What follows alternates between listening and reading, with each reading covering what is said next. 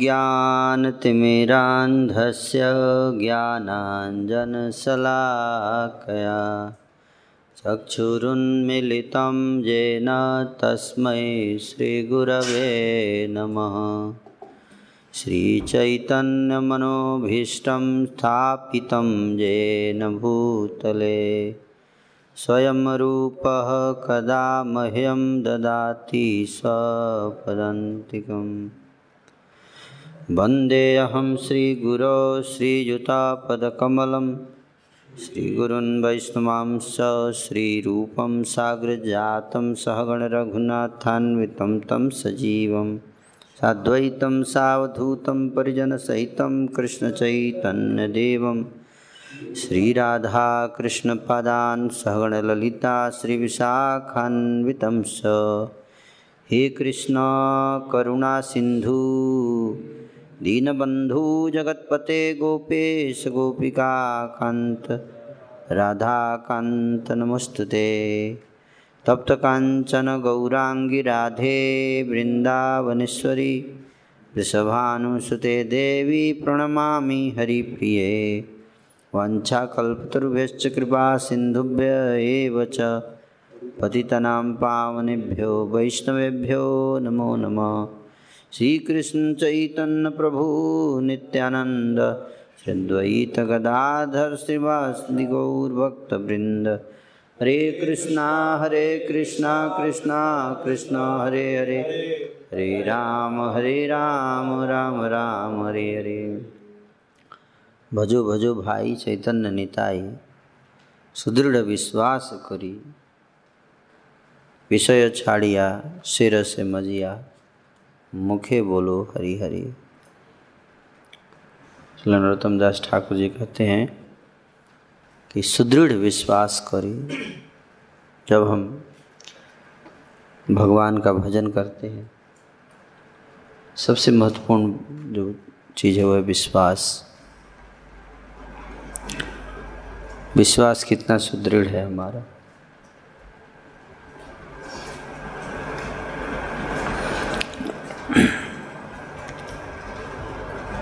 विश्वास अगर सुदृढ़ है।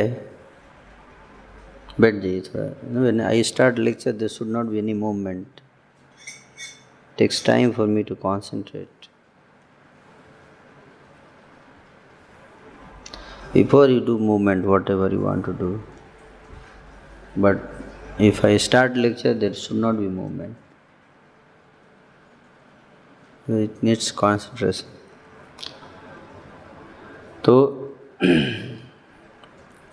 भगवान का जो की जो भक्ति है उसमें विश्वास बहुत महत्वपूर्ण वस्तु है।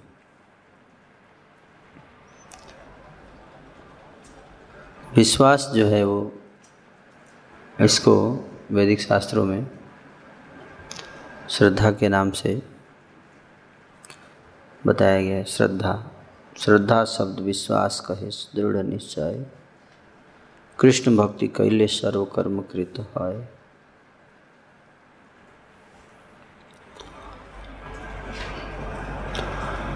विश्वास का अर्थ है कि अगर भगवान की भक्ति हम करते हैं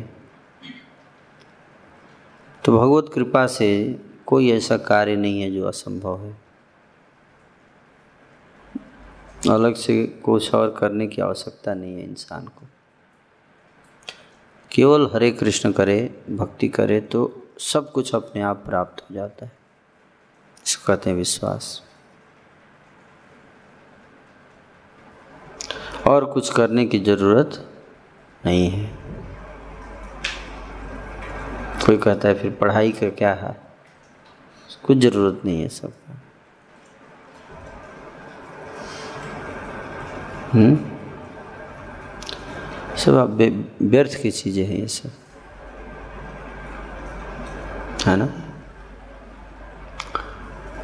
क्योंकि वास्तव में अगर देखा जाए तो एक ये जो पढ़ाई विज्ञान ये जितनी वस्तुएं हैं अगर ये भगवान की सेवा में उपयोग नहीं हो रही है तो उसका क्या अर्थ है, कोई अर्थ नहीं।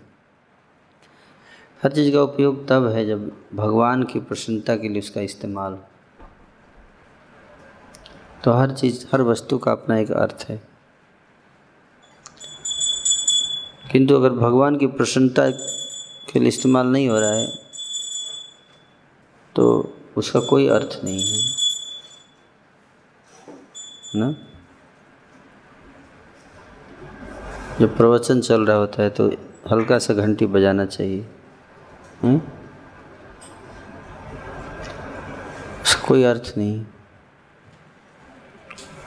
जड़ विद्या आजत माया रपई भो, तुम्हार भजने बाधा, मोह जनमिया नित्य संसार, जीव के करे गाधा।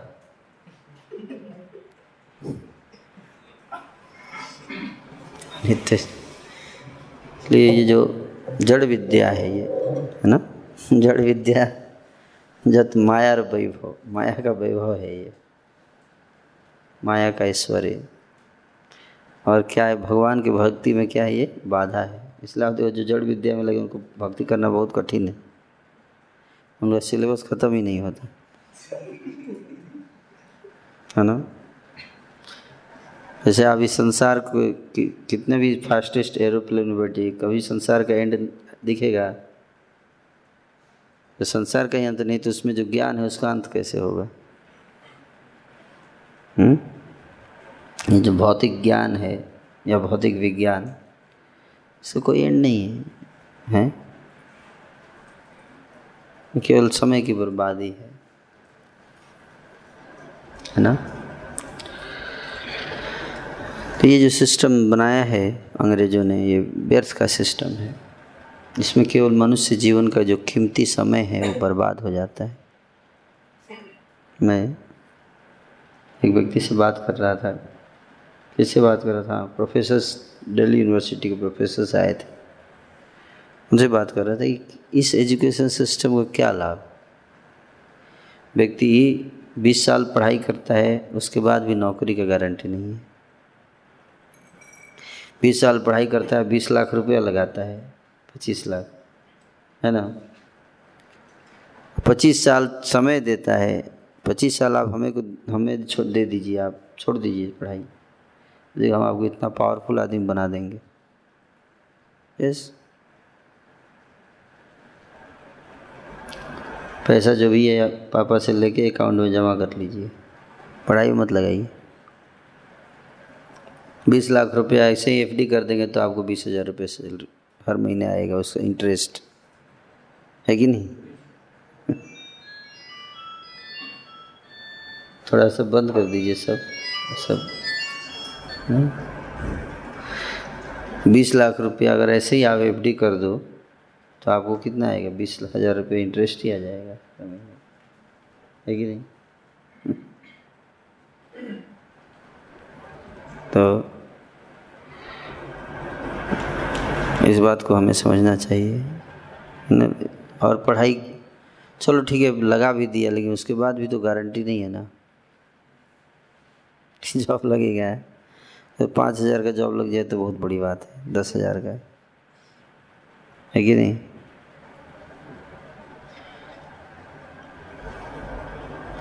ये अंग्रेजी सिस्टम है, अंग्रेजी। हर चीज़ जो वेस्टर्न है वो सब वेस्ट वेस्ट है। Whatever is west, what is whatever is coming from west is a waste. इसलिए English language is also waste, हैं। समझ में नहीं आता कि हम वेस्ट बोल रहे हैं या वेस्ट बोल रहे हैं, हैं? दोनों का अंतर समझ में नहीं आता है, वेस्ट या वेस्ट, पेन या पेन। अब sir can you give me pen, तो क्या एक थप्पड़ मार सकते हैं। समझ आई, आज someone can you give me pen, then he may give you one slap. आप जो क्यों आपने, मैं तो आपसे पेन मांगा था, बोला पेन मांगा था, अच्छा अच्छा मुझे लगा पेन मांगा था। This useless language, P N या पे आई एन, पता ही नहीं चलता कौन सा बोल रहा है, है ना। But you will not find this in this kind of error in in Vedic Vedic knowledge. It's perfect knowledge. You'll never see two words are same pronunciation. You'll never find in Vedic. Yes or no? Yes. This is greatness of Vedic culture. Vedic knowledge, everything is first class. Well organized, scientific. These rascals, they say they are more scientific. They are scientific, they are actually rascals. They don't know anything. Mm-hmm. So, this Vedic knowledge, Vedic knowledge is very, very deep, profound knowledge given by the Lord. Hmm? They are accepting. Whole world is accepting. You know? That is the only hope. Otherwise, you see, this education system is, has become useless education system. You know? Practically, people are not getting job. Not getting job. Therefore, I I was seeing one video. Practically, the boy has done plus two and he is selling uh, Narial on the street. He's done graduation and he's selling Narial on the street.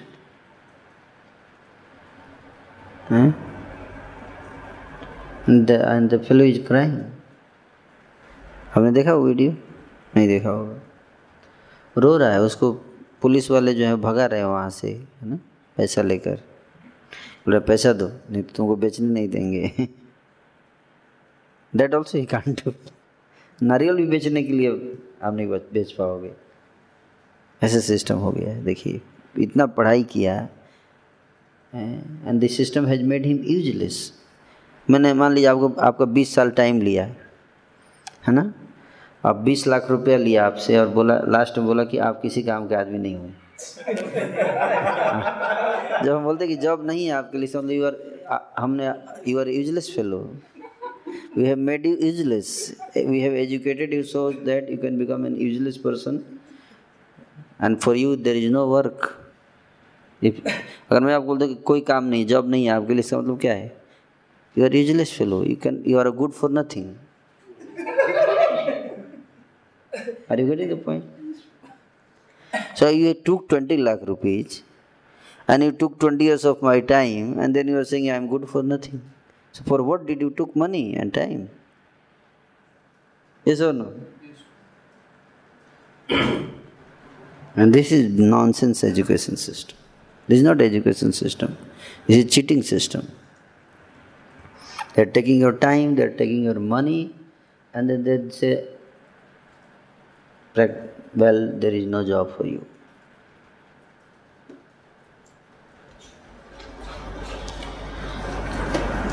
अभी मैं कल ही कल पढ़ रहा था कि आई I T Bombay का पा आई आई टी बॉम्बे से पास आउट हुआ, पास हो गया है बीटेक भी एमटेक दोनों डुअल डिग्री कोर्स, और उसका जॉब उसने जॉब क्लियर किया है एग्ज़ाम, उस जॉब ले लिया। और रेल ट्रेन लाइन होती है ना, ट्रेन रेलवे लाइन, उसमें जो निरीक्षण करते हैं ना ट्रैक को, पत्थर ठीक से लगा है कि नहीं, सही बता रहा हूँ, अभी न्यूज में पढ़ा था। हैं ट्रैक को हम लोग गांव में, हमारे गांव में जो अनपढ़ होते थे वो सब काम करते थे। हैं अनपढ़ जो किसी काम के नहीं है उनको वो काम मिल जाता था करने के, खुद खुद जाके मारना, रोज चेक करना है कि ठीक, थोड़ा हिलने से बाहर निकल जाता है वो क्लैंप जो होता है ना, क्लैंप बाहर निकल जाकर ठोक के थोड़ा अंदर करना है, बस ये एम टेक करके जा रहा है वो। उसके दोस्तों ने काफ़ी उसको समझाया कि भाई क्यों जा रहा है तू, बेइज्जती करा रहा है तू आई आई टी का। बोला आई यही आई आई टी को ऐसे ही बेइज्जती सबको कराना चाहिए, जितने कॉलेज है सबका बेइज्जती कराओ इस तरह का जॉब लेकर, ताकि कम से कम आई आई टी अपना नाम चेंज कर दे, है ना। He is not qualified to become I I T, they producing good for nothing. This education system practically useless. whole system is useless system. है? तो बोल रहा है कि मेरे को जॉब, मेरे को सिक्योर कम से कम गवर्नमेंट जॉब तो है, प्राइवेट नहीं नहीं जाओ, बट वो भी वो भी गवर्नमेंट कब तक रहेगा पता नहीं, अभी तो सब प्राइवेटाइज कर रहा है, प्लान चल रहा है रेलवे को भी प्राइवेटाइज करने का, कुछ ट्रेन जो है वो प्राइवेटाइज करना शुरू कर दिया है, है कि नहीं? तो धीरे धीरे ये भी प्राइवेट हो जाएगा, सब प्राइवेट, इस बात को समझिए। सो मीन्स कहने का अर्थ है कि you will be exploited like anything, this is the system, this is the advancement, है कि नहीं? Everyone is exploited. So this education system practically makes us useless. Other Vedic education system, twenty years you can learn so many things. बीस साल में इतनी चीज़ें सीखते हैं, हैं? इतनी सारी स्किल्स आप सीख सकते हो, है कि नहीं? और एजुकेशन सिस्टम में सब जाते ही नहीं थे, everybody you have to go to school, learn, then basic skills you have to learn and then go on the ground. That was the idea, go and assist someone and learn there, again on the ground you go and learn.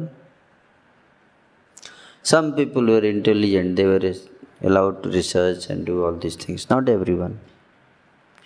Others you give him skill and engage, that's all, finish, है कि नहीं? तीन साल रहेगा पापा के साथ, खेती करेगा, सीख जाएगा कैसे बीज डालना है, कैसे हल जोतना है, सीख जाएगा, ठीक है, है कि नहीं? Life is so easy, so easy, that's why India hundred percent India का पॉपुलेशन बहुत पहले से लार्जेस्ट पॉपुलेशन रहा है इंडिया, चाइना से ज़्यादा पॉपुलेशन था इंडिया का पहले। आज से डेढ़ सौ वर्ष पहले इंडिया का population was high more than China, but still India was the richest country in the world.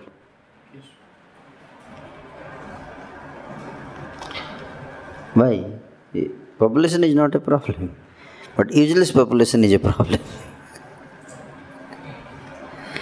Is no? So what is the use of studying so much? Practical life में इसका कोई यूज नहीं है, unless you become engineer और doctor, है कि नहीं?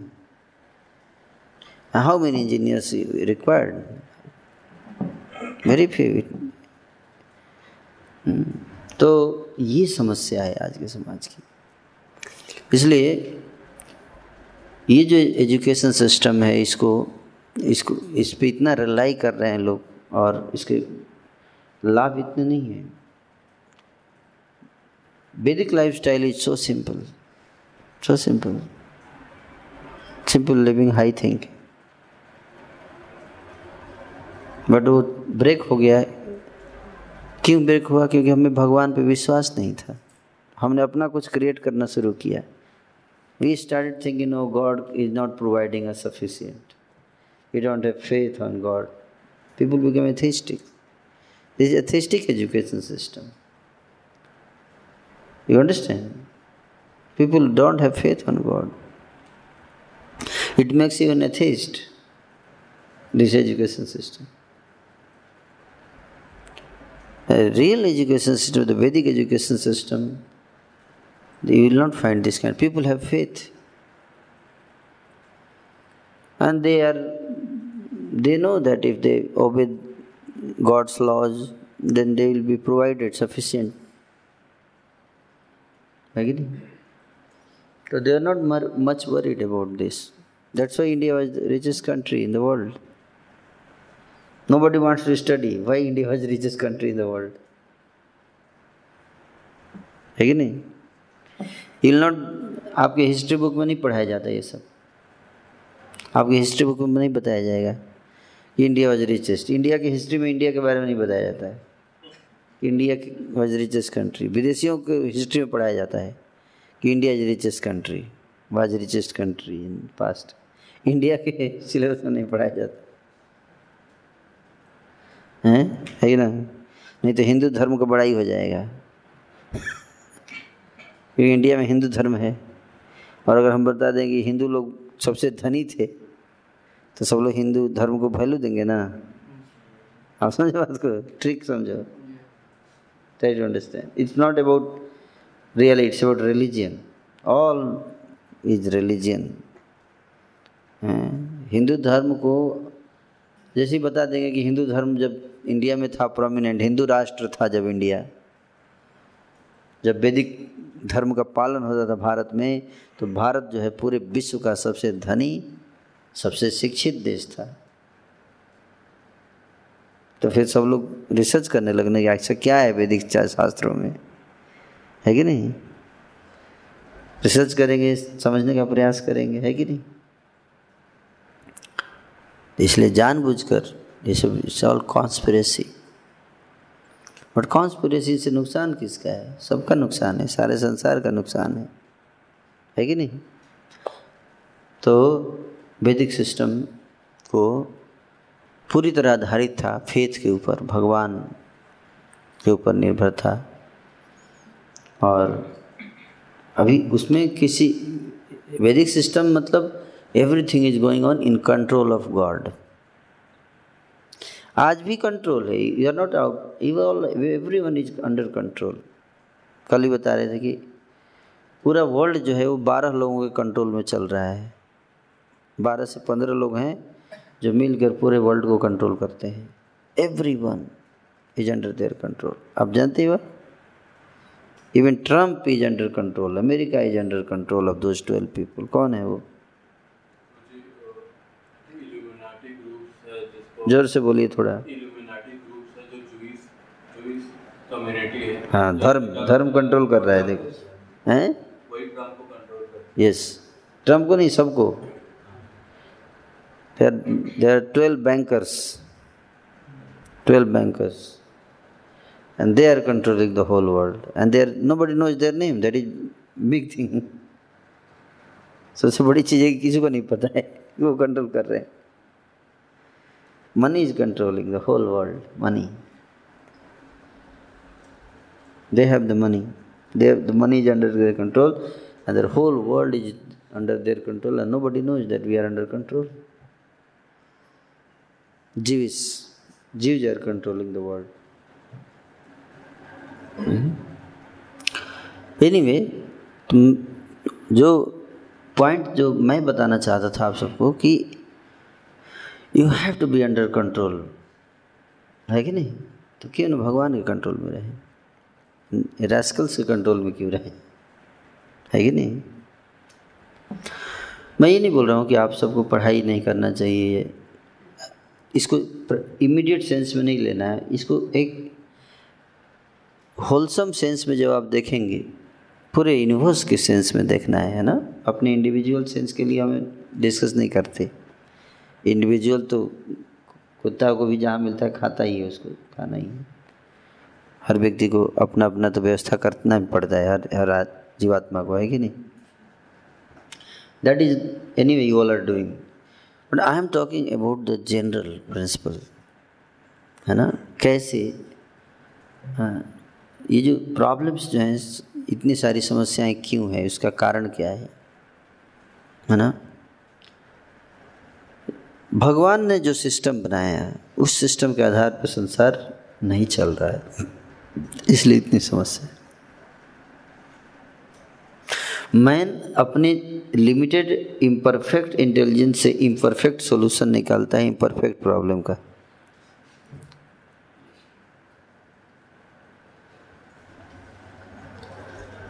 imperfect human being creates imperfect solution for imperfect problem जो कि एग्जिस्ट नहीं करता।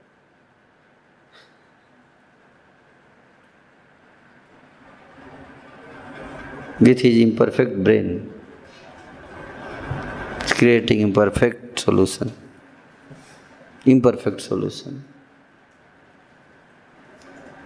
and blind solution, they don't know अगले मोमेंट में क्या होगा, नेक्स्ट मोमेंट में क्या होगा, दे डोंट नो एनीथिंग।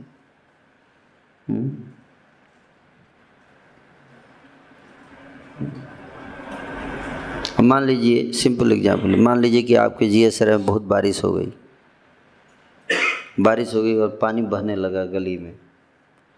वैज्ञानिकों ने रिसर्च किया है कि कैसे पानी बहने लगा, कैसे अब मेन रोड जाना है तो कैसे जाएंगे। तो वैज्ञानिकों ने रिसर्च किया कि हम लोगों को वहाँ पे ईंट डालना पड़ेगा, ईंट डालना पड़ेगा रोड पे, कीचड़ हो गया है। तो ईंट कहाँ से आएगा, कुछ हार्ड चीज़ हो डालें जो पानी में घुले ना। रिसर्च शुरू करने लग करो, ठीक है, बोला बहुत खुशी की बात है, रिसर्च हो गया है, कंक्लूड, हमें ज़्यादा टेंशन लेने की ज़रूरत नहीं है। बगल में ही श्याम कुटीर का दीवाल है, उसमें काफ़ी ईंट है, उसको तोड़ के डालते, नीचे से तोड़ने लगे, सारा ईंट नीचे से निकाल दिए। तो क्या हो, ऊपर से पूरा बिल्डिंग कोलैप्स कर जाएगा ना। बहुत खुश हैं, हमने पाँच किलोमीटर पाँच सौ मीटर ईंट लगा चुके हैं, बस सौ मीटर और बचा हुआ है, तब तक बिल्डिंग ही कोलैप्स कर गया है। तो रिसर्च हुआ बिल्डिंग कैसे कोलैप्स हुआ, अच्छा वो ईंट निकालने से बिल्डिंग कोलैप्स हुआ। हमने तो सोचा ईंट लगाने से कीचड़ से बच जाएंगे, बिल्डिंग कोलैप्स हो गई, ये तो हमने सोचा ही नहीं था। अब बिल्डिंग बनाएंगे फिर से, उसमें अब फिर रिसर्च होगा बिल्डिंग कैसे बनाया जाए, उसके लिए और ईंट लेके आना पड़ेगा किसी और का, अच्छा बगल में मिल गया और ईंट उसका ईंट निकाले, तो फिर इधर लगाए, इस बिल्डिंग बनाए, तब तक वो बिल्डिंग गिर गया। आप समझ, तब पता चला अच्छा ये ईंट जो निकाल रही था, अच्छा ये बिल्डिंग था, ऊपर ऊपर डिवोटी थी क्या, तो पता ही नहीं था, ये तो बाद में पता चला ऊपर डिवोटी है, एलियंस हैं ऊपर। कभी कभी आते हुए दिखते हैं एलियंस, ऊपर लाल लाल कुछ दिखता है।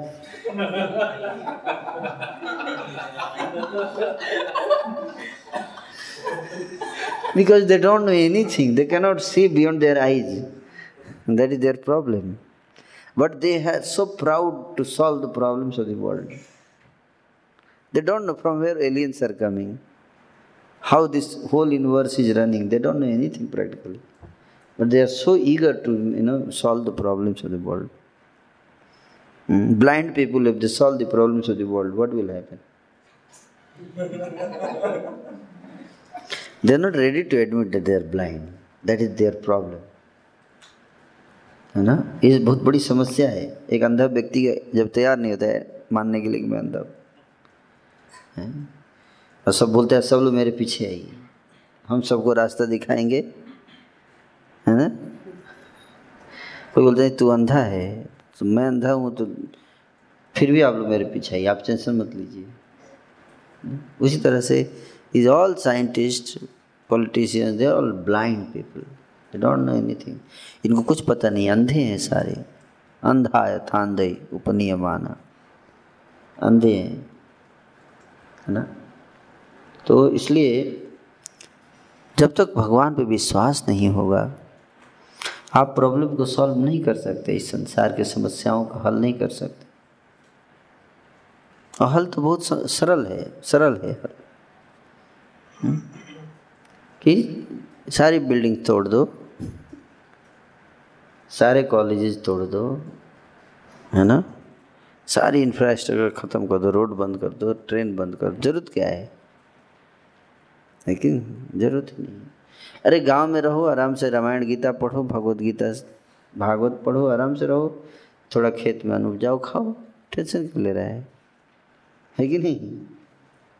जरूरत क्या है जाने का दिल्ली बॉम्बे, जरूरत ही नहीं, खाने को वहीं मिल रहा है और पैखाना भी उधर ही मिल जाता है, सब कुछ वहीं है, क्यों इधर उधर भागने का। इस और ना कितना अच्छा, पूरा परिवार सब परिवार एक ही जगह, बचपन से लेके मृत्यु तक पूरा एक ही जगह रहे, कितना अच्छा रहेगा, है कि नहीं। कितना अच्छा रिलेशनशिप बनेगा, हैं, कितना इंटरडिपेंडेंसी आएगी, रिलेशन बनेगा, भैया मैं अगले सौ साल तक साथ में एंजॉय करना है। अभी तो शादी होता है, शादी से पहले पत्नी अमेरिका, पति इंडिया में, और शादी के लिए मिलते हैं दो दिन के लिए, फिर पत्नी फिर अमेरिका, हस्बैंड इंडिया, हैं, क्या फ़ायदा इसी शादी का, हैं। अब बोलते हैं हम एडवांस हो रहे हैं, पति पत्नी साथ नहीं, स्पिरिचुअली छोड़, तुम मटेरियल एंजॉयमेंट भी नहीं कर पाएगा, है कि नहीं।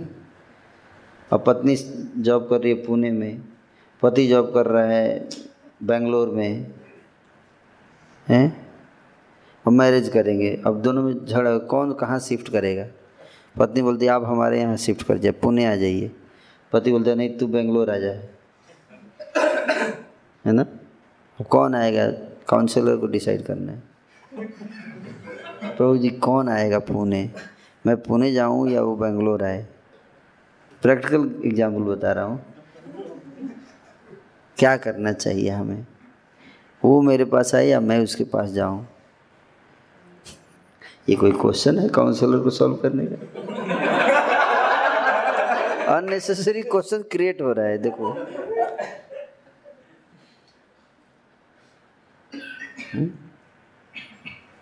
वैदिक टाइम में तो ना पुणे जाना है ना बेंगलोर, एक ही जगह रहना है, उसमें तो ये क्वेश्चन ही नहीं उठता। कई सारे ऐसे क्वेश्चन उठ रहे हैं जो कि मतलब उसको कोई आंसर, पहले क्वेश्चन था ही नहीं। वो वो सब सिस्टम जो डेवलप हुआ है वैज्ञानिक, इसके कारण प्रॉब्लम आ रहा है। ये सब क्वेश्चन था नहीं पहले, है नहीं। अपना आराम से रहो, है कि नहीं।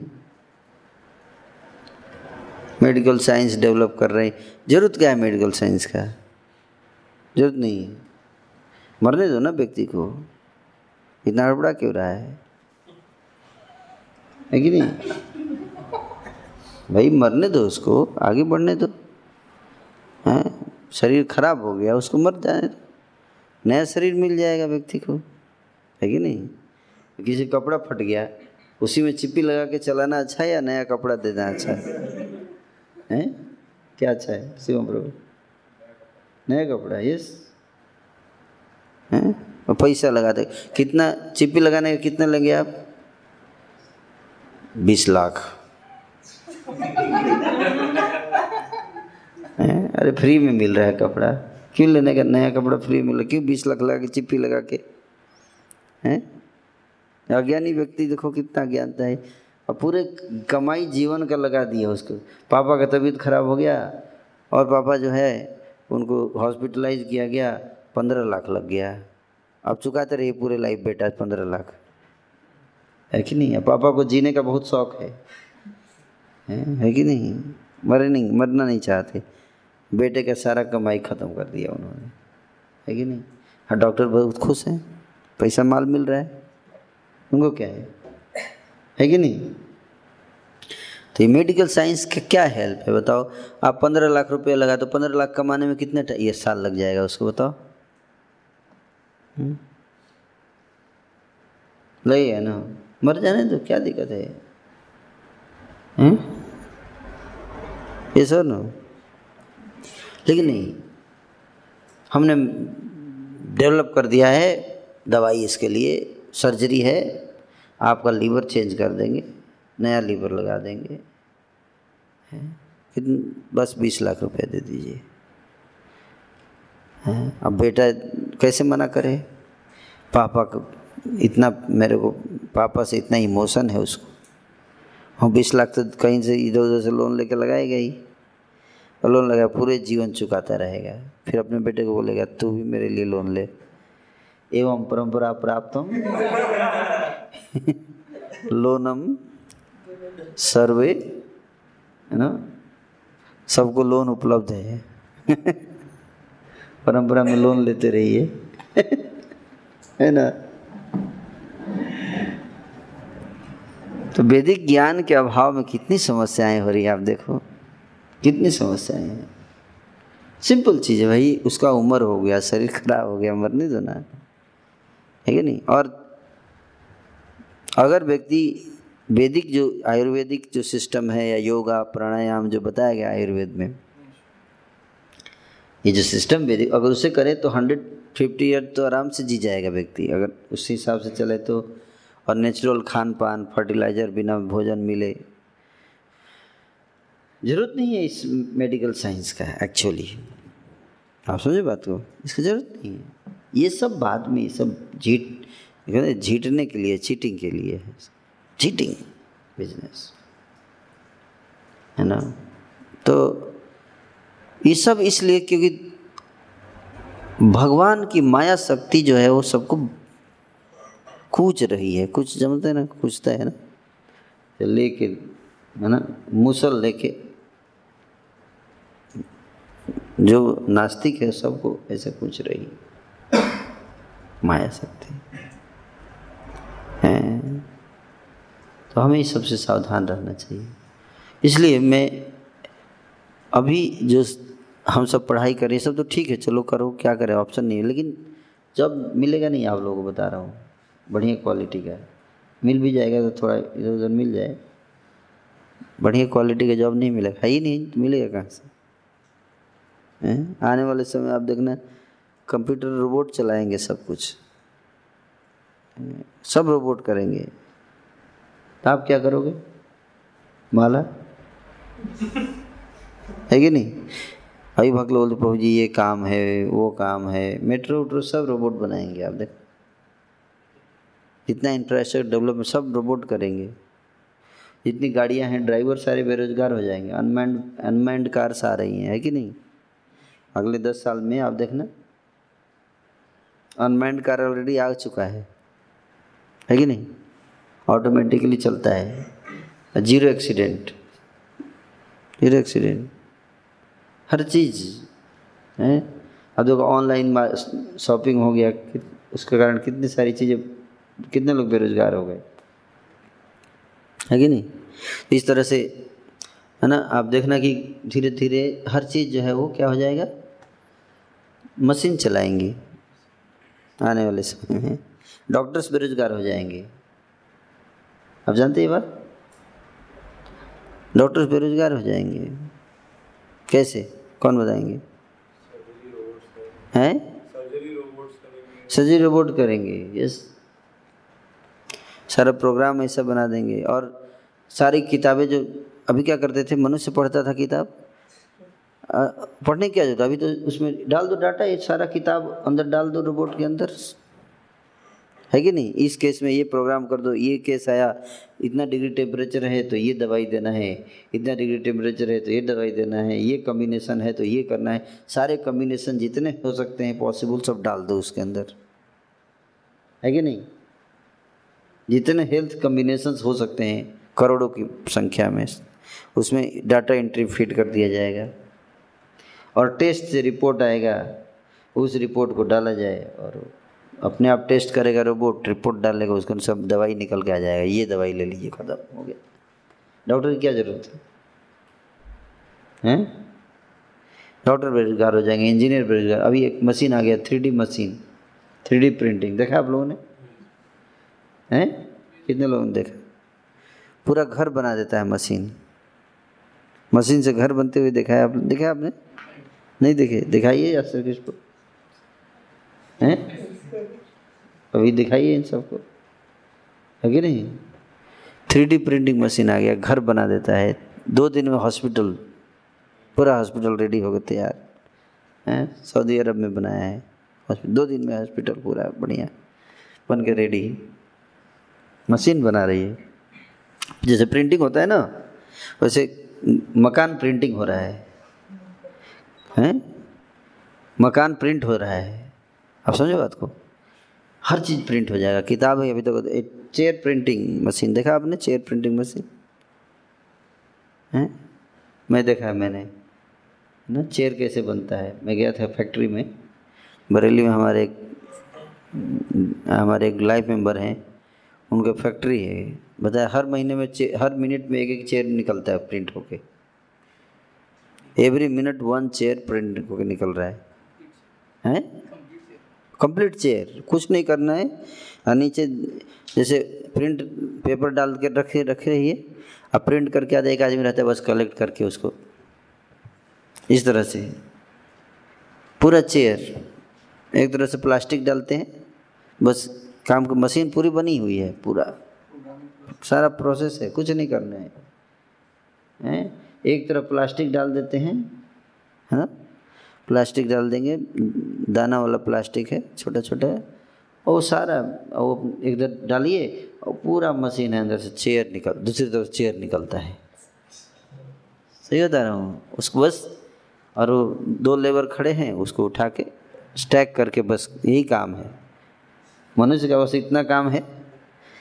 एक एक को लगा दीजिए, उधर से डालेगा क्या, प्लास्टिक डालेगा और दूसरी तरफ से चेयर कलेक्ट करेगा, दैट्स ऑल। वो भी कुछ दिनों के बाद जरूरत नहीं पड़ेगा। हाँ? तो मनुष्य करेगा क्या फिर, तो सारा काम रोबोट कर देंगे तो मनुष्य क्या करेगा। कुकिंग भी आजकल रोबोट कर रहे हैं, आप जानते हैं। क्या अभी एक मशीन आया है जो अभी पैंतीस हजार का है, है ना। मैं सोच रहा हूँ एक रख लेते हैं उसको। वो मशीन जो है उसमें पचास आइटम बना सकता है वो। हाँ, पचास आइटम। और घर में मान लीजिए आप ऑफिस से निकलने वाले हैं, एक घंटे में घर पहुंच जाएंगे, तो ऑनलाइन उसको चला भी सकते हैं। तो ऑफिस से ही उसको ऑन कर दीजिए ऑनलाइन, और इंटरनेट पर जाके उसको ऑन दबा देंगे ना तो चालू हो जाएगा। बाय द टाइम आप घर पहुंचोगे बना बनाया खाना रेडी मिलेगा आपको। ऐसा है, एकदम गर्म हॉट भोजन सारा मशीन कर रही है। आपको क्या करना है, हैं? आपको कुछ नहीं करना है, बस चैंटिंग करो, शास्त्र पढ़ो। हम्म लेकिन रुचि होगी तब तो। चैंटिंग में तो रुचि नहीं है तो क्या करेंगे, हैं? फिर खाली दिमाग शैतान का घर, बेरोजगार आदमी क्या करेगा। This is how how the world is going to come in future. आप देखें दस पंद्रह हमारे डिबोटी हैं, आईआईटी से ही हैं, वो जापान में है अभी, जापान में है ना, यही यहीं के पास आउट है अभी, जापान में है। तो रोबोटिक्स टेक्नोलॉजी पे काम कर रहे हैं। वो बता रहे थे मेरे को कि जापान वाले एक रोबोट डेवलप कर रहे हैं जो कि बूढ़े लोगों को टेक केयर करने के लिए, क्योंकि बेटे अब कर नहीं रहे हैं सारे, तो रोबोट बना रहे हैं। क्योंकि जापान में काफ़ी बूढ़े लोगों की संख्या बहुत ज़्यादा है, जापान में बूढ़े लोग बहुत हैं और कोई केयर नहीं करता है, बूढ़ों को कोई देखभाल नहीं करता। तो ये रोबोट डिजाइन कर रहे हैं, बता रहे थे कि वो रोबोट जो है अब ऑलमोस्ट रेडी हो चुका है। वो रोबोट कपड़े कैसे पहनाना है बूढ़े आदमी को, है ना, पैंट पहनाता है, रोबोट पहनाता है सारा, उसको खाना खिलाता है, उसको टॉयलेट लेके जाना, उसको सारा काम रोबोट करेगा। समझ बात, कुछ समझ रहे हैं। तो ये इतने सारे, और इससे क्या होगा, लोग बेरोजगार होंगे ना दिन पर दिन। और सैलरी, लोग रोबोट को तो सैलरी चाहिए नहीं, ये नहीं, यहाँ यहाँ तक लड़ाई भी रोबोट करेंगे, आप देखना। सही बता रहा हूँ। दो देश में सैनिक रोबोटिक सैनिक होंगे, है ना, क्योंकि उस मरने का टेंशन नहीं है, ये लोग मरना नहीं चाहते ना आजकल। तो रोबोट लगाएगी सरकार, रोबोट ही लड़ेंगे। जिस देश का रोबोट पावरफुल होगा वो जीतेगा। सही बता रहा हूँ। कई जगह ऑलरेडी रोबोट, जैसे इजराइल है, इजराइल जो है रोबोट्स बना चुका है जो लड़ने जाते हैं। That kind of robot they have, है ना। तो इस तरह से आप देखना कि भविष्य में आने वाले में लोग को जॉब मिलेगा नहीं बिल्कुल। ऐसे अभी हालत यह है, आने वाले समय क्या हालत होने वाला है बताइए। मोदी जी क्या करेंगे, इनके हाथ में कुछ नहीं है, कुछ हाथ में नहीं है। अभी देखो इकोनॉमिक्स, इकोनॉमी भी आसान नहीं है इसको हैंडल करना, क्योंकि बेरोजगार लोग, जब तक आप रोजगार नहीं देंगे इकोनॉमी कैसे इंप्रूव होगा। ये ये इकोनॉमी सिस्टम भी जो चल रहा है, ये इकोनॉमी आर्टिफिशियल इकोनॉमी है ये, है ना। इस इसको डिजाइन ही ऐसा किया गया है ताकि इसको आसानी से कंट्रोल किया जा सके। आप समझे बात। तो रियल इकोनॉमी मतलब मतलब skilled man power, that is your economy, that is your economy. Local economy, not global economy. Economy should be localized, not globalized. अभी अमेरिका में कुछ होता है उसका प्रभाव जो है इंडिया में पड़ता है। समझ नहीं पाते लोग हो क्या रहा है, क्यों ऐसा हो गया। पेट्रोल का दाम बढ़ रहा है तो खाने के चीज़ों के दाम बढ़ रहे हैं, लोग समझ नहीं बढ़ क्यों रहे हैं दाम, है कि नहीं। तो लोकलाइज्ड इकोनॉमी होना चाहिए, ज़रूरत नहीं है अमेरिका में क्या हो सके इंडिया क्या मतलब है। लेकिन ये कनेक्ट कर दिया ना सारा, तो उसके कारण भी समस्याएं आ रही हैं। ये सब का कारण इस पर डिस्कस करने में बहुत कर सकते हैं, लेकिन पॉइंट ये है कि एथिस्टिक है ना अप्रोच जो है ना, इसके कारण सारी समस्या। भगवान पर निर्भर हो, भगवान की भक्ति अगर जीवन का लक्ष्य बनाए तो क्यों ज़रूरत है ये सब करने का, है कि नहीं। भगवान की भक्ति अगर जीवन का लक्ष्य तो हाय हाय हाय हाय, थोड़ा सा खाने को मिल जाए बस, और क्या चाहिए इंसान को, करना क्या है, है कि नहीं। रोटी कपड़ा और मकान, है कि नहीं। झोपड़ी बनाओ, मकान में भी ज़रूरत नहीं है, झोपड़ी बना के रहो। हर साल नया मकान बनाओ, नया झोपड़ी हर साल, है कि नहीं। घर बना के रहिए और गाय पालिए, दूध निकालिए, दूध खाइए, दूध पीजिए, हैं। खेत में अनाज उगाइए, खाइए। भाई मेरे को खाना है गेहूँ चावल, खेत है मेरा, उसमें उगा के खाए, उस अमेरिका को क्या लेने देना है, है कि नहीं। सिंपल सी बात है। तो ये जो ग्लोबलाइज जो किया जा रहा है ना, इस ये बहुत बड़ी प्रॉब्लम क्रिएट कर रहा है, है ना। लोकलाइज्ड करने से, है ना, गांव में लोग रहते थे अच्छा लगता था, आज अपने लोगों से बिछोड़ कर दूर जाना पड़ रहा है, है कि नहीं।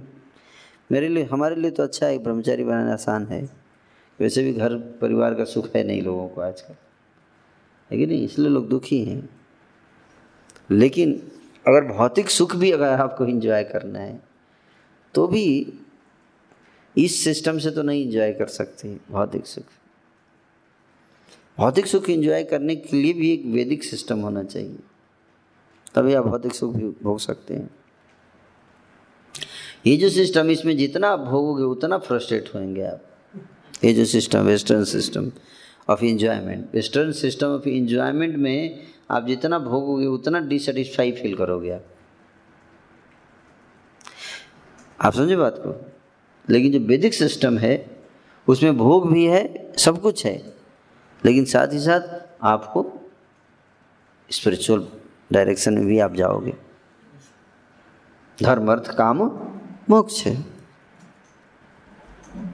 है कि नहीं। काम होगा और अर्थ, धर्म करने से अर्थ मिलेगा, अर्थ से काम की पूर्ति करेंगे और फिर लास्ट में मोक्ष की तरफ आपको अग्रसर करा दिया जाएगा। Perfect system. इधर रास्कस दिन इधर नो धर्म न अर्थ न काम न मोक्ष, कुछ नहीं है। The whole life is revolving around sex, that's all, and that also they don't know how to enjoy. वैदिक system is there material pleasure के लिए भी। तो भगवान कि भक्ति में हमें जुड़ना चाहिए, ये बहुत महत्वपूर्ण है। भगवान पे विश्वास रखना चाहिए कि भगवान की भक्ति अगर हम करते तो हमारे जीवन में खुशहाली आएगी, जरूर आएगी। अब विश्वास जब तक विश्वास जब आएगा तभी हमारा मन स्थिर होगा, है ना, मन स्थिर होगा, शांति आएगी। भगवान गीता में कहते हैं सुहृदम सर्वभूता नाम ज्ञात्वा माम शांति रक्षति। जब जान जाएंगे कि मैं सबका फ्रेंड हूँ, जिसका फ्रेंड है भगवान, उसको क्या टेंशन करने का है, कोई टेंशन कोई टेंशन नहीं। तो मान लेने का कि मेरा फ्रेंड कौन है, कृष्ण है, मेरा वेल विशर है। भगवान जिसका वेल विशर, वेल विशर मतलब भला सोचने वाला भगवान है, उस व्यक्ति को टेंशन किस बात का। सोचने का वाला कितना पावरफुल आदमी है, है कि नहीं। भगवान ही बता रहे हैं कि तुमको सोच, तुम्हारे बारे में सोचने वाला पावरफुल आदमी है, तो क्यों टेंशन में, शांति से रह, ये बता रहे हैं। कोई ऑर्डिनरी आदमी हो, पता नहीं कर पाएगा कि नहीं कर पाएगा मेरा पालन पोषण। भगवान कहते मैं हूँ, तो मैं तुम्हारा सुहृद हूँ, बोला साहब आप तो गाय चराते हो, आप क्या मेरा पालन पोषण करोगे? तो भगवान बोल रहे हैं कि नहीं, मैं गाय नहीं चराता हूँ, मैं सारे लोगों का स्वामी हूँ, सर्वलोक महेश्वर हूँ। ठीक है, मैं गाय चराता हूँ, लेकिन साथ ही साथ गाय भी चराता हूँ और सारे ब्रह्मांड लोगों को भी हाँकता हूँ लाठी से, इसलिए मैं पावरफुल आदमी हूँ, है ना, है पावरफुल आदमी हूँ। गाय चराता हूँ तो ये मत सोचो कि मैं पावरफुल नहीं हूँ, इसलिए बोल रहे हैं कि सर्वलोक महेश्वरम है, सर्वलोक महेश्वरम हूँ मैं। तो भगवान जो है उसको समझते ही समझते नहीं है ना, भक्त लोग भी नहीं समझते, और भक्त की तो बात छोड़ दीजिए, भक्त लोग भी नहीं समझते कि कितने पावरफुल आदमी के साथ हम लोग रह रहे हैं, है कि नहीं। भगवान को समझना बहुत कठिन काम है, सब नहीं समझ सकते भगवान को। बड़े बड़े देवता, ऋषि, मुनि सब वो भी नहीं समझ पाते, मनुष्य की तो बात छोड़ दीजिए, देवता भी नहीं समझ पाते, है कि नहीं, कन्फ्यूज हो जाते हैं। कन्फ्यूजन हो जाता है कि पता नहीं क्यों भगवान है कि नहीं है, हैं भगवान है तो ड्राइविंग क्यों कर रहे हैं, ड्राइवर क्यों है, ड्राइवर है तो भगवान कैसे, है कि नहीं, भगवान है तो जूठा क्यों खा रहे हैं अपने दोस्तों का, जूठा खा रहे हैं तो फिर भगवान कैसे हो गए, नहीं, कन्फ्यूजन हो जाएगा। भगवान है तो गाय क्यों चरा रहे हैं, गाय चरा रहे हैं तो भगवान कैसे, नहीं।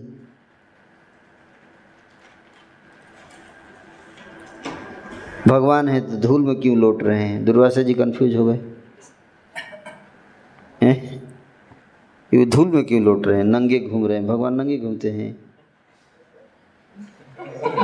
घर में कपड़ा नहीं होगा भगवान के। दुर्वासा जी जब ब्रज गोकुल गए दर्शन करने, उनको पता कि भगवान अवतार लिए हैं, तो सोचे हमारे ठाकुर जी आए हैं अवतार लेने, चलो दर्शन करके आते हैं। तो जैसे ही गोकुल पहुँचे, गेट गोकुल गांव के बाहर ही देखे लौट रहे हैं, बच्चा छोटा, इतना छोटा बच्चा, नंगा पूरा, कपड़ा भी नहीं है।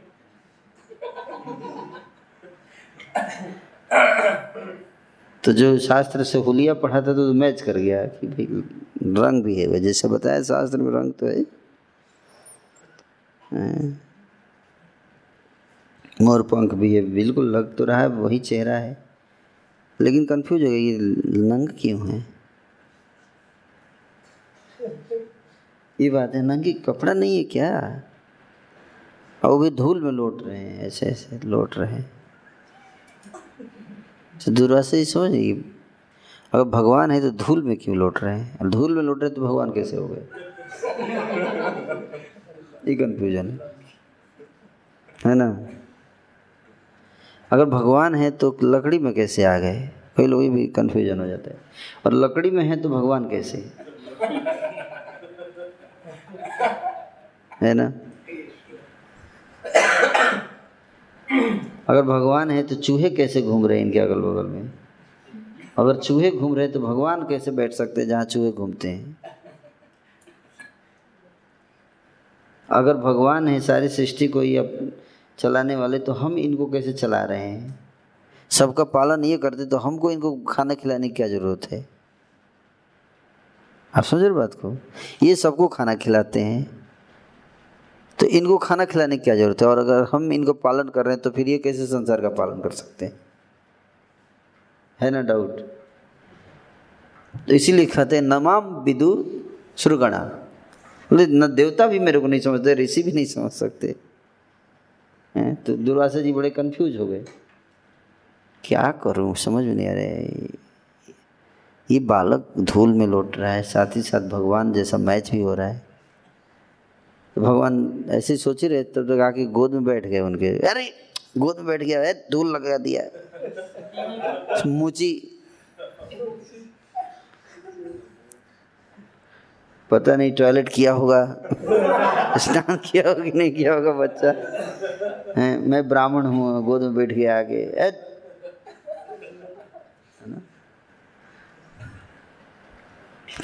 भगवान को हटा दिए गोद से, हैं भगवान सामने जाके फिर मुस्कुराने लगे, अरे बाप भैया तू भी कंफ्यूज,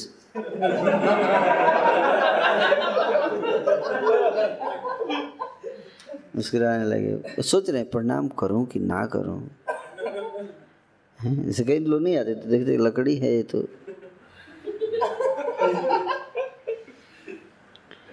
प्रणाम करूं कि ना करूं, हैं तो सोचते हैं ना। तो इस दुर्वासिस से प्रणाम प्रणाम करूं कि ना करूं, इस डाउट आ गया है। भगवान फिर सांस खींचे, ऐसे किए तो अंदर घुस गए पेट में। दुर्वासा जी अंदर पेट में घुस गए। उसके बाद तो जो हाल हुआ वो बहुत, अंदर जाके क्या क्या देखा पेट में, क्या क्या देखे, मतलब कई कल्प बीत गए पेट में, कई कल्प विकल्प सब बीत गए, है ना।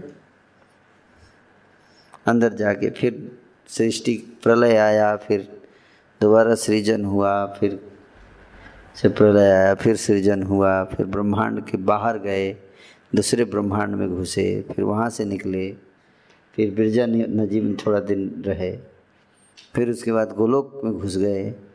गोलोक में पहुँचे, वहाँ पे गोलोक का ऐश्वर्य देखा, फिर वहाँ पे भी राधा कृष्ण को देखा, कृष्ण बैठे हुए मंच पर।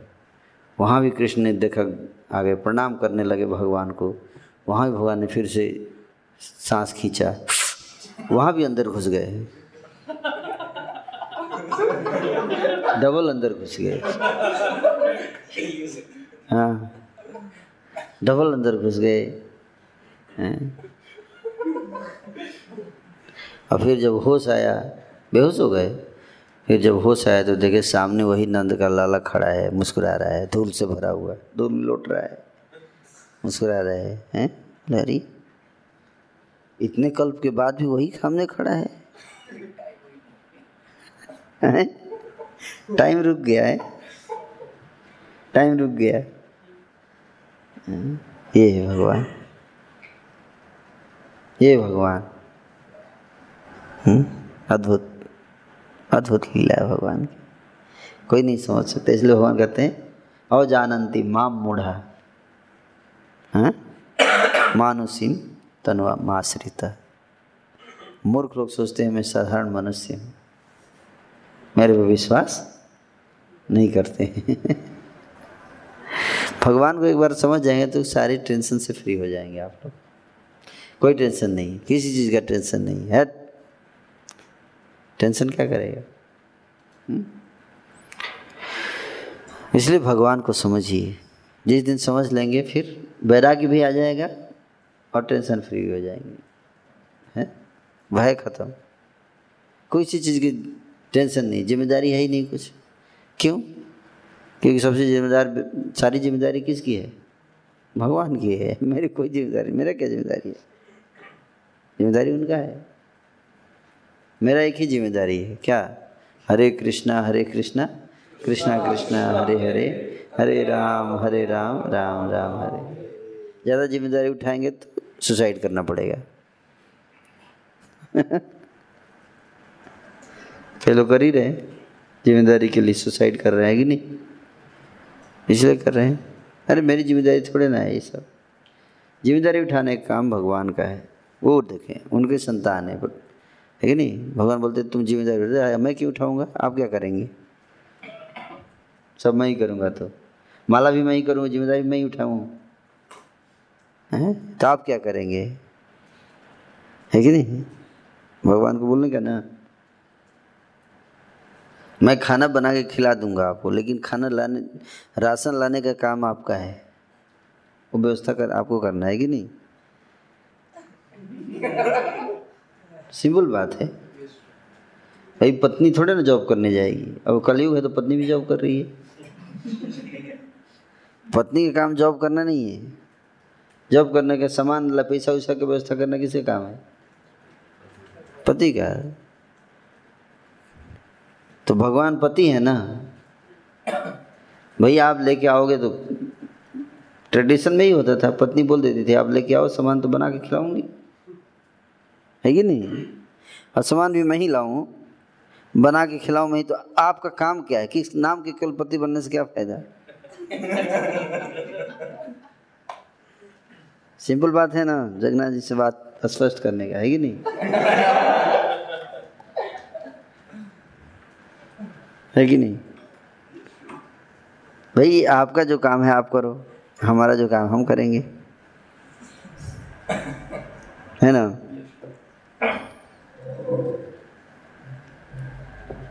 तो भगवान के ये सब टेंशन, कैसे अनाज उगाना है, कैसे सृष्टि को चलाना है, कैसे ये सब करना है, इनका टेंशन है, वो करें, हमारा ये सब काम नहीं है। फंस जाएंगे आप, ये सब नहीं फंसने का, ये सब इल्यूजन है। ये जिम्मेदारी, वो जिम्मेदारी, सो क्या है? Illusion, that's all. परिवार की जिम्मेदारी, संसार की जिम्मेदारी, देश की जिम्मेदारी, सब इल्यूजन है। धर्म की जिम्मेदारी, अरे धर्म संस्थापनार्थ है भगवान, उनका है ना काम, है कि नहीं? अगर मेरे को बोलते भगवान मैं चाहता हूँ आप धर्म की स्थापना करो, मैं क्यों करूँगा? ये आपका काम है, है कि नहीं? अगर भाई धर्म की स्थापना के लिए लड़ाई झगड़ा ये सब करना पड़ेगा, मेरे पावर दीजिए फिर करेंगे, है कि नहीं? ये ना बिना पावर के चल दिए लड़ाई करने, झगड़ा करने, धर्म स्थापना करने, पीट देंगे सब आपको, है कि नहीं? पीट के आ जाएंगे, तो मैं नहीं जाऊंगा, क्लियर बात है। हाँ जाऊंगा, लेकिन आपको पावर देना पड़ेगा तभी तो जाऊंगा। एम्पावरमेंट, है कि नहीं? कृष्ण शक्ति बिना नहीं हर प्रवर्तन। पिटने जाऊंगा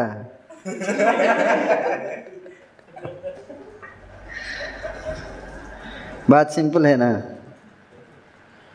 तो प्रभुपाद जी बोले चैतन्य चरितामृत, कृष्ण शक्ति बिना नहीं तार प्रवर्तन। भाई आप शक्ति देंगे तभी तो करेंगे, नहीं शक्ति देंगे तो कैसे करेंगे प्रचार? बात सिंपल है ना? माला करेंगे अपना, छोड़ देंगे, सिंपल बात है। तो हम जा रहे हैं, अब सुग्रीव को भेज दिया, जाओ लड़ो बाली से, मैं पीछे हूँ।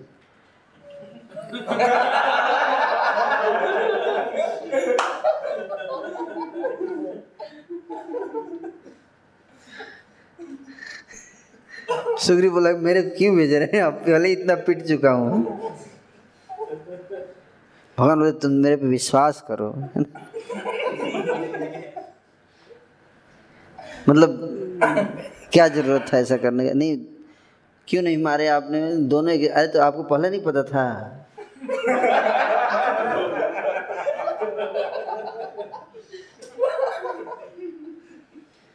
है? आप भगवान हो, आपको पता नहीं है कि दोनों का शकल समान है? आप बोलते हो मैं सब कुछ जानता हूँ, भूत भविष्य वर्तमान सब जानता हूँ।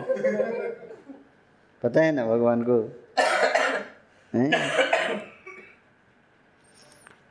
बाली को भेज दी, बाली बोल रहा है मैं नहीं जाऊँगा, बहुत मार रहा है मेरे को, पहले बहुत मार चुका है, बहुत पीटा है उसने, हैं? उसके भय से कांपता था सुग्रीव, बाली के भय से, है ना? भगवान बोले नहीं नहीं तुम जाओ, टेंशन मत लो, जाओ मैं हूँ ना, पीछे मैं हूँ। और गया और लड़ने लगा, वो पीछे भी घूम घूम के देख रहा है। अरे बाली आ जा, बाली तू आ जा बाहर, तेरे को आज बहुत पीटूंगा।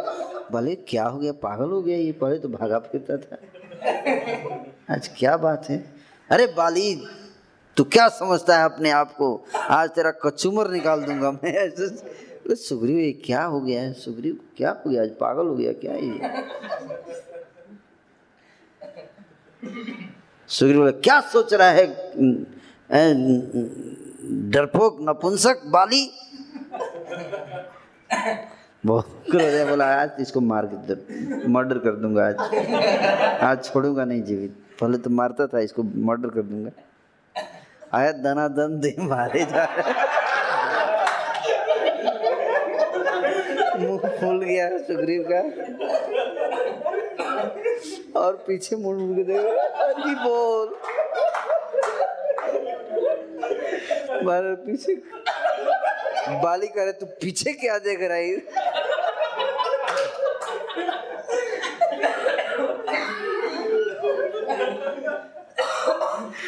थोड़ा मार खाने के बाद फिर जल्दी से भाग, बोला अब अब जान चली जाएगी। सुग्रीव गा, गाल उल फूला हुआ था पूरा, भाग गया है। भगवान बोले आई एम वेरी सॉरी।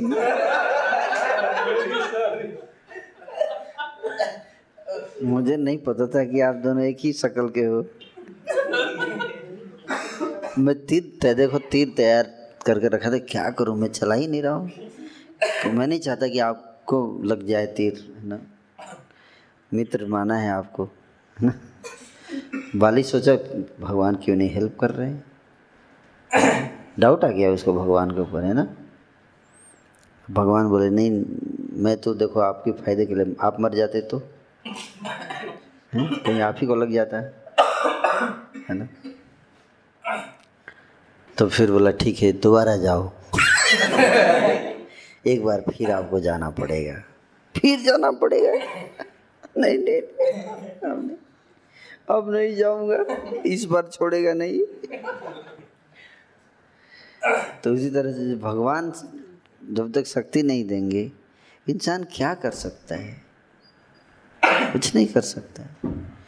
सारी सृष्टि उन्हीं की संतान है, उन्हीं का जिम्मेदारी है, हमारा जिम्मेदारी नहीं है। ईश्वर संसार ये रियलाइज करने का प्रयास कराता है आपको कि you are the responsible person, illusion create करता है आपके समझ, और हम उसी में फंस के सुसाइड करते हैं, है ना। आप समझे बात को। इसलिए जितने लोग हमारे सारे यूथ चिंतित रहते, टेंशन में रहते हैं, टेंशन, ये जिम्मेदारी वो जिम्मेदारी। मैं ये नहीं बोल रहा हूँ कि जिम्मेदारी नहीं निभाना चाहिए, लेकिन टेंशन क्यों लेना है, है कि नहीं। प्रयास करो, जितना हो पाए उतना करो, भगवान अगर शक्ति देते हैं जितना उतना ही कर पाएंगे ना। व्यक्ति के कर्मों के अनुसार ही उसको फल मिलेगा, है कि नहीं। बोए बीज बबूल का तो आम कहाँ से पाए, हैं। बीज का बबूल बोए, बबूल का बीज बोए और वेट कर रहे कि आम निकलेगा, हो सकता है हुँ? हो सकता है नहीं होगा।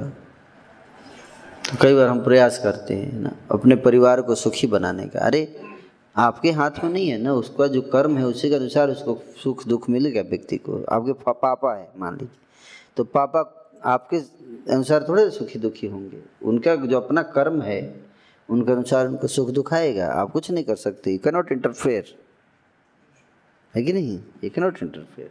हाँ अगर आप भक्ति करोगे तो हो सकता है कि भगवान थोड़ा मरवत कर दे, ढीला कर दे, डिस्काउंट दे दे, ये बात सही है। लेकिन आप ये सोचोगे कि मैं जॉब करके पैसे कमा के उनको सुख दे दूंगा, ये आपका बहुत बड़ा अज्ञानता होगा, बहुत बड़ी अज्ञानता है, है? ये संभव नहीं है। जिस व्यक्ति के किस्मत में जितना दुख लिखा है वो उसको मिलेगा, जिस किस्मत में जितना सुख लिखा है मिलेगा, चाहे आप कुछ भी कर लो उसको मिलेगा ही, हैं। इस बात को समझ लीजिए। तो इसलिए किस्मत से ज़्यादा अगर किसी को कुछ देना है तो उसके लिए क्या करना पड़ेगा, भगवान को पोतना पड़ेगा। क्या करना पड़ेगा, भगवान को पटना, अपने भगवान को अपना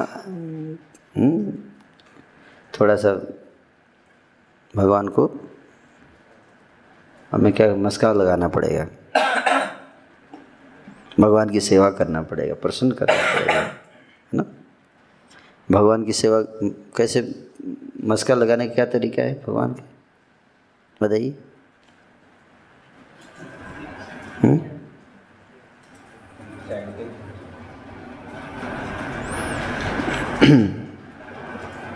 भगवान को आप घूम को किसी भी तरह से मस्का नहीं लगा सकते हैं, है ना। बस हाँ रियलाइज कर, भगवान के सामने आके जितना ऑनेस्ट होंगे उतना आप भगवान को प्रसन्न आएगी। जितने आप भगवान के समर्पण कर देंगे, सरेंडर कर देंगे, सरेंडर, उतना ही भगवान आपको मुक्त कर देंगे दुखों से।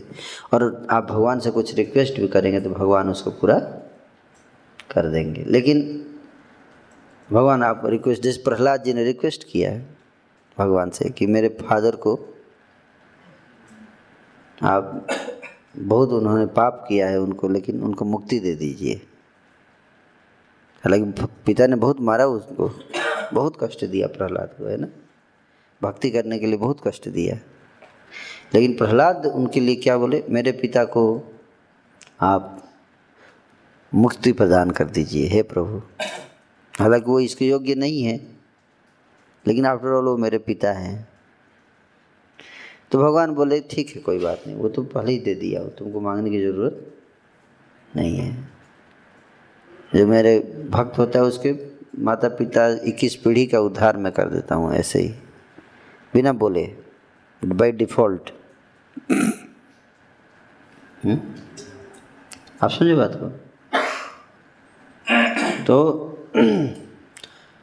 उसी तरह से भगवान ही, उन्हीं के हाथ में है क्या हमारे अकाउंट को प्लस माइनस करना, हमारे हाथ में नहीं। इस बात को समझना चाहिए। तो अगर उनको हम प्रसन्न कर पाए, उनको प्रसन्न कर पाएंगे केवल भक्ति से, भक्ति मात्र से। और जब वो प्रसन्न हो जाएंगे तो फिर उन वो देखते हैं कि इसको क्या ज़रूरत है जीवात्मा को, क्योंकि भगवान हमारे केवल भौतिक सुख का नहीं देखते हैं। मेन भगवान हमें इस दृष्टि से देखते हैं, हमारे आध्यात्मिक एंगल से हमें देखते हैं, हमारे माता पिता, हमारे परिवार, सबको स्पिरिचुअल एंगल से देखते हैं। ये सांसारिक सुख दुख, शरीर में कष्ट है, ये तो स्वप्न की तरह है, इसको इसको उतना सीरियस नहीं लेते भगवान। आप समझे बात को? हम लोग सीरियस लेते हैं, ये तो सपना है, इसमें क्या है, है ना, ये उतना सीरियस नहीं है। भगवान ये देख इस तरह से अपने भक्तों को हेल्प करते हैं कि क्या करने से इसकी भक्ति बढ़ेगी। अगर भगवान को लगता है इसको मैं सुख दूंगा और ये मेरे को भूल जाएगा, तो भगवान क्या करते हैं, सुख नहीं देते, सुख छीन लेंगे, है ना। और भगवान को लगता है अगर इसको सुख दूंगा तो ये मेरी भक्ति में जुड़ जाएगा, तो फिर सुख देते हैं उनको। वो वो जानते हैं जीव को कि क्या, किसका क्या स्वभाव है, किसको थर्ड डिग्री देना है, किसको सेकंड डिग्री अप्लाई करना है, किसको फर्स्ट डिग्री अप्लाई करना है, हैं? तो जिसका जो डिग्री होता है उसके अनुसार देते हैं, ताकि वो स्पिरिचुअल एडवांसमेंट कर सके और हमेशा हमेशा के लिए कष्टों से मुक्त हो सके। उस एंगल से भगवान सबको केयर करते हैं, कोई ऐसा व्यक्ति नहीं है जिसको केयर नहीं करते हैं। जैसे ही कोई भक्त बन जाता है, हरे कृष्णा करने लगता है, भगवान उसी दिन से उसके पूरा जीवन, जिंदगी की जिम्मेदारी संभाल लेते हैं। स्पिरिचुअल जिम्मेदारी है, मटेरियल जिम्मेदारी नहीं। मटेरियल जिम्मेदारी तो कभी पूरा हो ही नहीं सकता, है ना, वो तो पाप करता रहेगा जीव, तो कष्ट तो मिलेगा ही उसको। स्पिरिचुअल रिस्पॉन्सिबिलिटी मतलब भगवत धाम ले जाने की जिम्मेदारी, ये भगवान संभालते हैं। तो इसलिए हम लोगों को भक्ति में तत्पर होना चाहिए, यही एकमात्र तरीका है जिससे आप अपने भाग्य को बदल सकते हैं, है ना। अपने भाग्य को बदलना चाहते हैं आप लोग, हैं, भाग्य को बदलना चाहते हैं, एकमात्र तरीका है पूर्ण श्रद्धा विश्वास के साथ भगवान का भजन कीजिए। हरे कृष्णा हरे कृष्णा कृष्णा कृष्णा हरे हरे, हरे राम हरे राम राम राम हरे हरे, पूरा विश्वास है। आप देखो ध्रुव महाराज विश्वास से भगवान की भक्ति किए और एक ही दिन भगवान, छः महीने के अंदर भगवान ने उनको पूरी पृथ्वी का राजा बना दिया, छत्तीस हज़ार साल तक राज्य किया है। कितना आसान है ना, विश्वास के साथ। गुरु जैसे आदेश देते हैं उसके अनुसार कर्म करने से ये चीज़ें उपलब्ध हैं। हमें लगता पता नहीं गुरु जी बोल रहे हैं होगा कि नहीं होगा, हम अपना विश्वास, अपना प्रयास, अपनी जिम्मेदारी खुद उठाएंगे, है ना। तो हम अपना, हम बोलते हैं आप थोड़ा जप करो ध्यान से, तो नहीं करते हम लोग। ऐसे जप करने से क्या होगा, पढ़ाई करना पड़ेगा, है ना, ऐसे सोचते हैं। मैं ये नहीं करूँगी पढ़ाई मत करो, लेकिन जब जप का टाइम है तो भगवान के साथ अच्छे से, प्रेम से, विश्वास के साथ करो, है कि नहीं। भगवान भी नहीं कहते कि पढ़ाई मत करो, लेकिन कम से कम जब चैंटिंग का टाइम आता है, कुछ सेवा मिलता है तो पूरे मनोयोग से विश्वास के साथ उसको करना चाहिए। जो गुरु जो बोलते हैं उसको पालन करना चाहिए, हैं लाइक दैट। तो आप सब भक्तों को प्रयास करना चाहिए कि जो आपको आदेश दिया जाता है, जो आपको सजेशन दिया जाता है, उसको पूरा अच्छे से स्ट्रिक्टली फॉलो। कितना स्ट्रिक्टली भगवान आप सबको देख रहे हैं। जगन्नाथ जी यहाँ बैठे हैं और आप सबको देख रहे हैं भगवान, ना कोई नहीं सोचा नहीं, केवल टेम्पल हॉल में भगवान देखते हैं, बाकी उस रूम में अगर बैठा रहूँगा तो भगवान नहीं देखते। ऐसा नहीं है, भगवान कोने कोने में, पूरे बेस के एक कोने में इनकी नज़र है कि कौन क्या कर रहा है, है ना। भगवान पूरा देखते हैं, है ना। और उसी के अनुसार भगवान क्या करते हैं आपको, ये था माम पर प्रदंतांत थे वो भजाम में हम, तो भगवान आपको रिवार्ड देंगे। तो अगर हम यहाँ रह रहे हैं तो भगवान से भक्ति के टाइम पे भक्ति करना है। पढ़ाई के टाइम पे अगर आपने भगवान को प्रॉमिस किया अब इतने से इतने बजे के बीच में पढ़ूँगा, तो पढ़ने का उसको भगवान देखते हैं मैंने जो प्रॉमिस किया वो कर रहा है कि नहीं कर रहा है। चैंटिंग का प्रॉमिस किया कर रहा है कि नहीं कर रहा है। अगर आप करेंगे तो भगवान आपको और शक्ति बुद्धि देंगे। दुनिया का कोई काम असंभव नहीं है, याद रखिए। भगवान अगर कृपा कर देंगे तो हुँ? कोई काम असंभव नहीं, लेकिन भगवान की कृपा मिलेगी जब आप गुरु के आदेश का स्ट्रिक्टली फॉलो करेंगे। उसके लिए आपको विश्वास होना चाहिए, है? तो आपको अगर बताया जाता है, जो शेड्यूल आपको बनाया जाता है वो उसको स्ट्रिक्टली फॉलो करना पड़ेगा। भक्ति का शेड्यूल भी स्ट्रिक्टली, पढ़ाई का शेड्यूल भी स्ट्रिक्टली, तब जाके आपको सफलता मिलेगी। अब वो जो कमी रह जाएगी भगवान पूरा करेंगे। आप इस बात को समझते हैं। तो चैंटिंग करते समय भगवान से ये प्रार्थना करना चाहिए कि हे प्रभु मुझे आशीर्वाद दीजिए ताकि मैं आपकी भक्ति में तत्पर हो सकूं। और गुरु और जो भी आपकी इमीडिएट सर्विस अथॉरिटी है उनके आदेश का यथारूप पालन कर सकूं।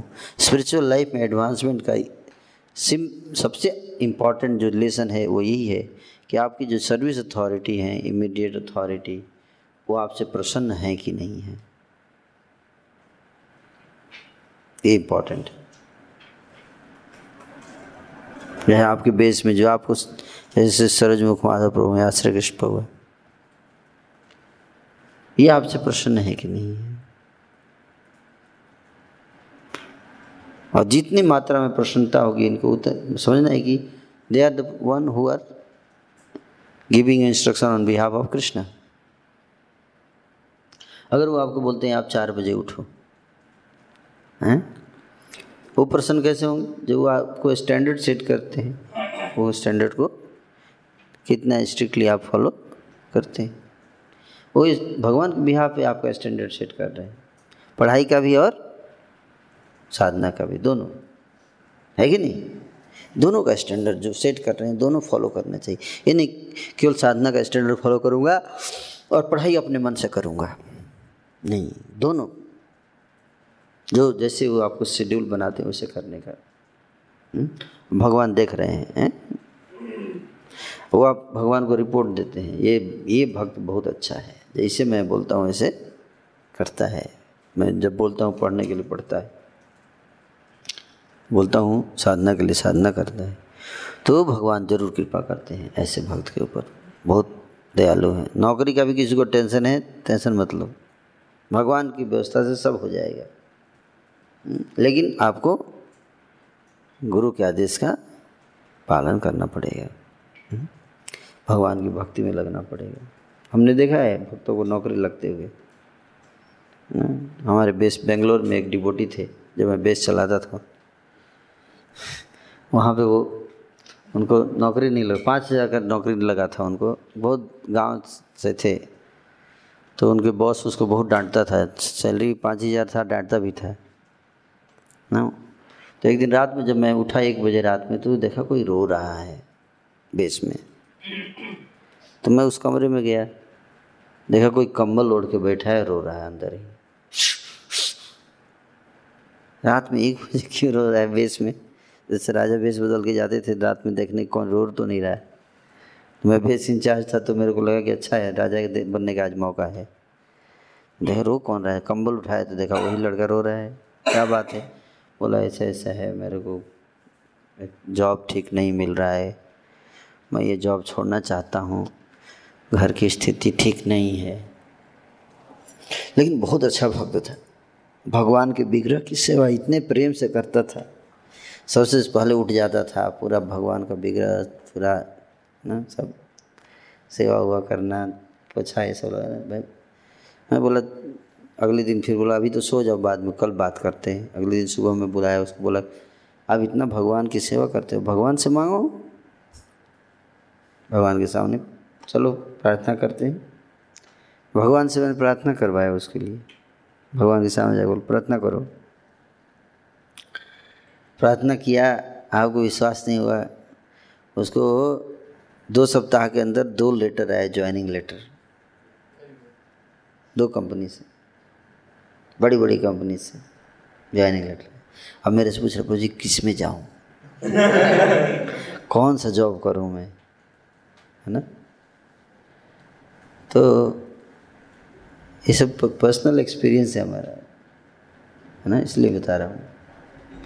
लेकिन हम लोगों को विश्वास नहीं रहता है ना, सबसे बड़ी समस्या हमारी यही है, है? हम सोचते हैं हम ही गोवर्धन उठाएंगे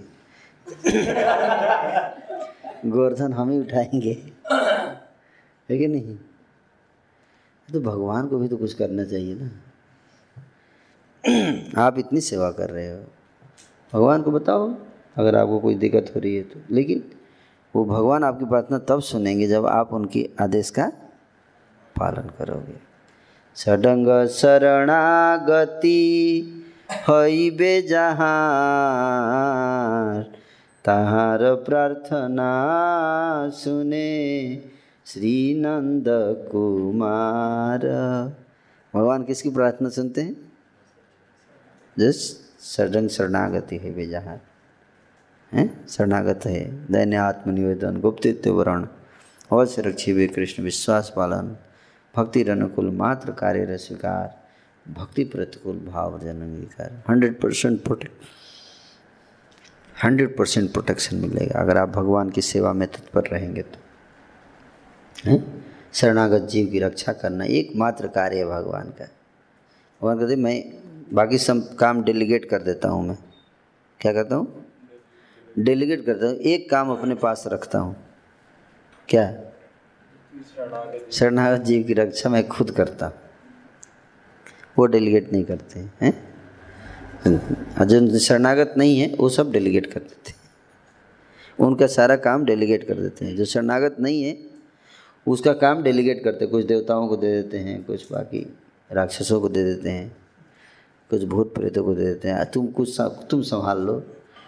भूत प्रेत को बोलते कुछ काम तुम संभाल लो, कुछ देवताओं को दे दे, कुछ मोदी जी को दे देते हैं, है ना? लेकिन जो शरणागत है उनके, तो ये इसको आप लोग मत टच करना है, ये डायरेक्ट में मेरे अंडर में रहेगा। आइए, तो शरणागत शरणागत हो गया है, अच्छा इसको मेरे अंडर में, अभी इसको कोई टच नहीं करेगा, ठीक है? देवता असुर भूत सब कोई नहीं, अभी मैं डायरेक्ट डील करूँगा इससे। That is how it works, ठीक है ना? तो मैं यही विराम दूंगा आप सबका। तो इस शरणागत भाव से जो गुरु के आदेश हैं, आपकी सर्विस अथॉरिटी जो है, उनके कितनी स्ट्रिक्टली आप फॉलो करते हैं। हाँ, फॉलो करने में अगर आपको कोई दिक्कत आ रहा है तो फिर जाके उन्हीं को बताइए, क्या करना है उन्हीं को जाके बताइए कि मेरे को ये दिक्कत आ रही है और कैसे मैं करूँ, वो एडजस्ट करेंगे, वो चीज़ों को सस्ट बताएंगे, है ना? लेकिन विश्वास होना चाहिए उनके इंस्ट्रक्शंस, ठीक है ना? और वहाँ पे कोई दिक्कत है तो मेरे से पूछिए। ये लग रहा है इमीडिएट अथॉरिटी नहीं समझ पा रहे कोई चीज़, तो आप मेरे को बताओ, लेकिन अपनी समस्या को प्रेजेंट करो, जो सोल्यूशन दिया जाए उसको अपने जीवन में उतारिए, तब जाके आपको भगवान की कृपा अवश्य मिलेगी। मटेरियल चीज़ भी चाहिए तो भगवान देते हैं, ऐसा नहीं कि केवल स्पेशल चीज़ देते हैं। मटेरियल चीज़ के लिए देवताओं के पास जाने की ज़रूरत है, ऐसा नहीं है, हैं? भक्ति के लिए भगवान कृष्ण का नाम लेंगे और जॉब के लिए दुर्गा जी का, ऐसा नहीं है। गलतफहमी है आपका। फिर दुर्गा जी का भी नाम लेंगे तो अल्टीमेटली कृष्णा के पास ही आएंगी दुर्गा जी, बोलेंगे प्रभु कुछ कर दीजिए इसका, है ना, मेरा नाम ले रहा है। भगवान बोलते हैं अच्छा आपका नाम ले रहा है, ठीक है ठीक है ठीक है चलिए बढ़ा दो आगे इसको, इसका एप्लीकेशन आगे बढ़ा दो, ठीक है। दुर्गा जी की बेइज्जती नहीं होनी चाहिए, है ना, ऐसे भगवान करते हैं। लेकिन अल्टीमेटली भगवान ही के हाथ में है सबका, तो क्यों ना डायरेक्ट भगवान से मांगा जाए कि नहीं। अगर कुछ इच्छा है, ध्रुव महाराज ने भगवान से मांगा, नारद जी ने बोला भाई मांगो, ध्रुव महाराज बोले मेरे को शुद्ध भक्ति नहीं चाहिए, नारद जी बोले शुद्ध भक्ति दूंगा तेरे को। ध्रुव जी बोले देखिए आपकी बात मेरे पल्ले नहीं पड़ रही है, आपकी बात तो ठीक है लेकिन अभी मेरा मूड ठीक नहीं है, अभी मेरे को राज्य चाहिए, मैं राजा बनना चाहता हूँ, है ना। फ्रैंक बात बोला है कि नहीं, स्ट्रेट फॉरवर्ड होना चाहिए, जो भी मन में अंदर अंदर घुटना नहीं चाहिए, बताना चाहिए, है कि नहीं। गुरु के सामने स्पष्ट बोलना चाहिए, पता नहीं मेरा इमेज खराब हो जाएगा, लगे लगता है बता दूंगा कि मेरे को अंदर इच्छा है राजा बनने की, नारद जी क्या सोचेंगे, नारद जी बोलेंगे नालायक कहीं का, शुद्ध भक्ति मांग नहीं मांग रहा है, गेट आउट। नहीं, भगवान के भक्त को क्या बोलते हैं, वांछा कल्पतरुभ्यश्च, इसका मतलब क्या है, इसका अर्थ क्या है, डिजायर फुलफिलिंग ट्रीज हैं, हैं तो आप लोग वैष्णव हैं, are you desire fulfilling tree, you should become, हैं शुड बिकम लाइक दैट। ये नहीं प्रभु देखिए मटेरियल डिजायर मत कीजिए मेरे सामने, हैं दैट्स ओके, क्लास में बता सकते हैं, लेकिन फिर भी उसके मन में कुछ इच्छाएँ हैं, हैं तो अटका रहेगा। अगर पूरा लग रहा है कि नहीं ये इसको नहीं पूरा होगा तो ये यहीं अटका रहेगा, तो उसके लिए आप स्पेशल रिक्वेस्ट करना चाहिए भगवान से, प्रभु दे दीजिए इसको, है ना, दे दीजिए, है, अगर आपकी इच्छा हो तो दे दीजिए, आपको भी लगता है, हैं तो भगवान देखते हैं मेरा, वैसे तो मेरे को मूड नहीं था इसको देने का, लेकिन इसको मेरा मूड था पीटने का, लेकिन सूरजमुख माधव प्रभु बहुत ना का प्रिय आदमी हो गया ये किसी तरह से, ठीक है ठीक है ठीक है चलो जाओ।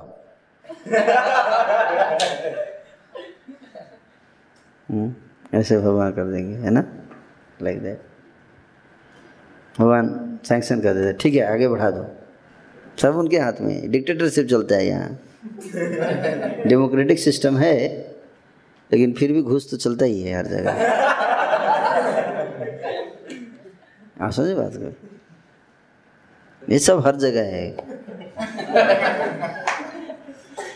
भगवान कहते हैं गीता में समोहम सर्वभूतेषु न मे द्वेष्यति न प्रिय ये भजन्ति माम भक्त्या मैं देते चाले।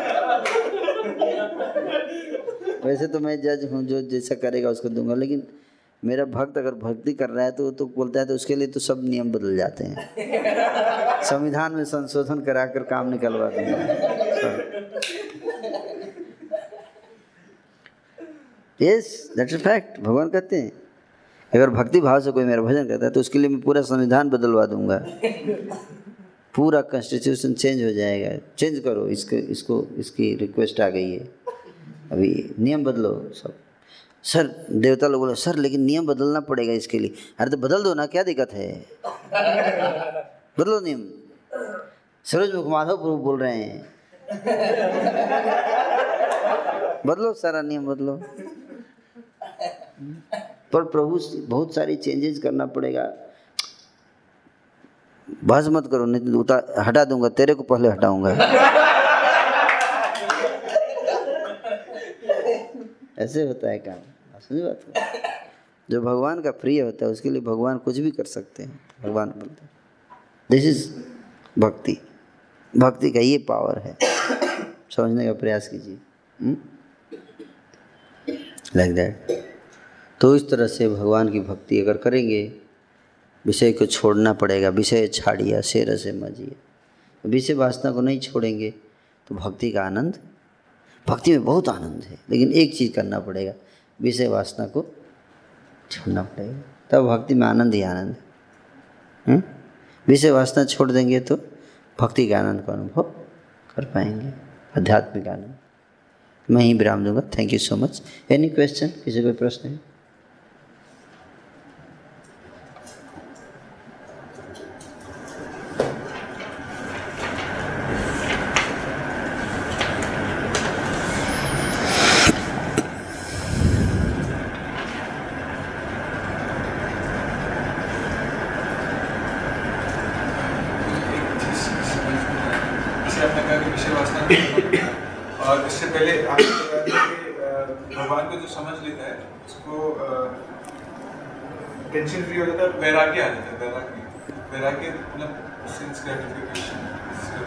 दोनों मतलब यहाँ बताया जा रहा है कि जब भगवान को समझ लेंगे तब वैराग्य आएगा और विषय वासना को अभी छोड़ना। तो ये मतलब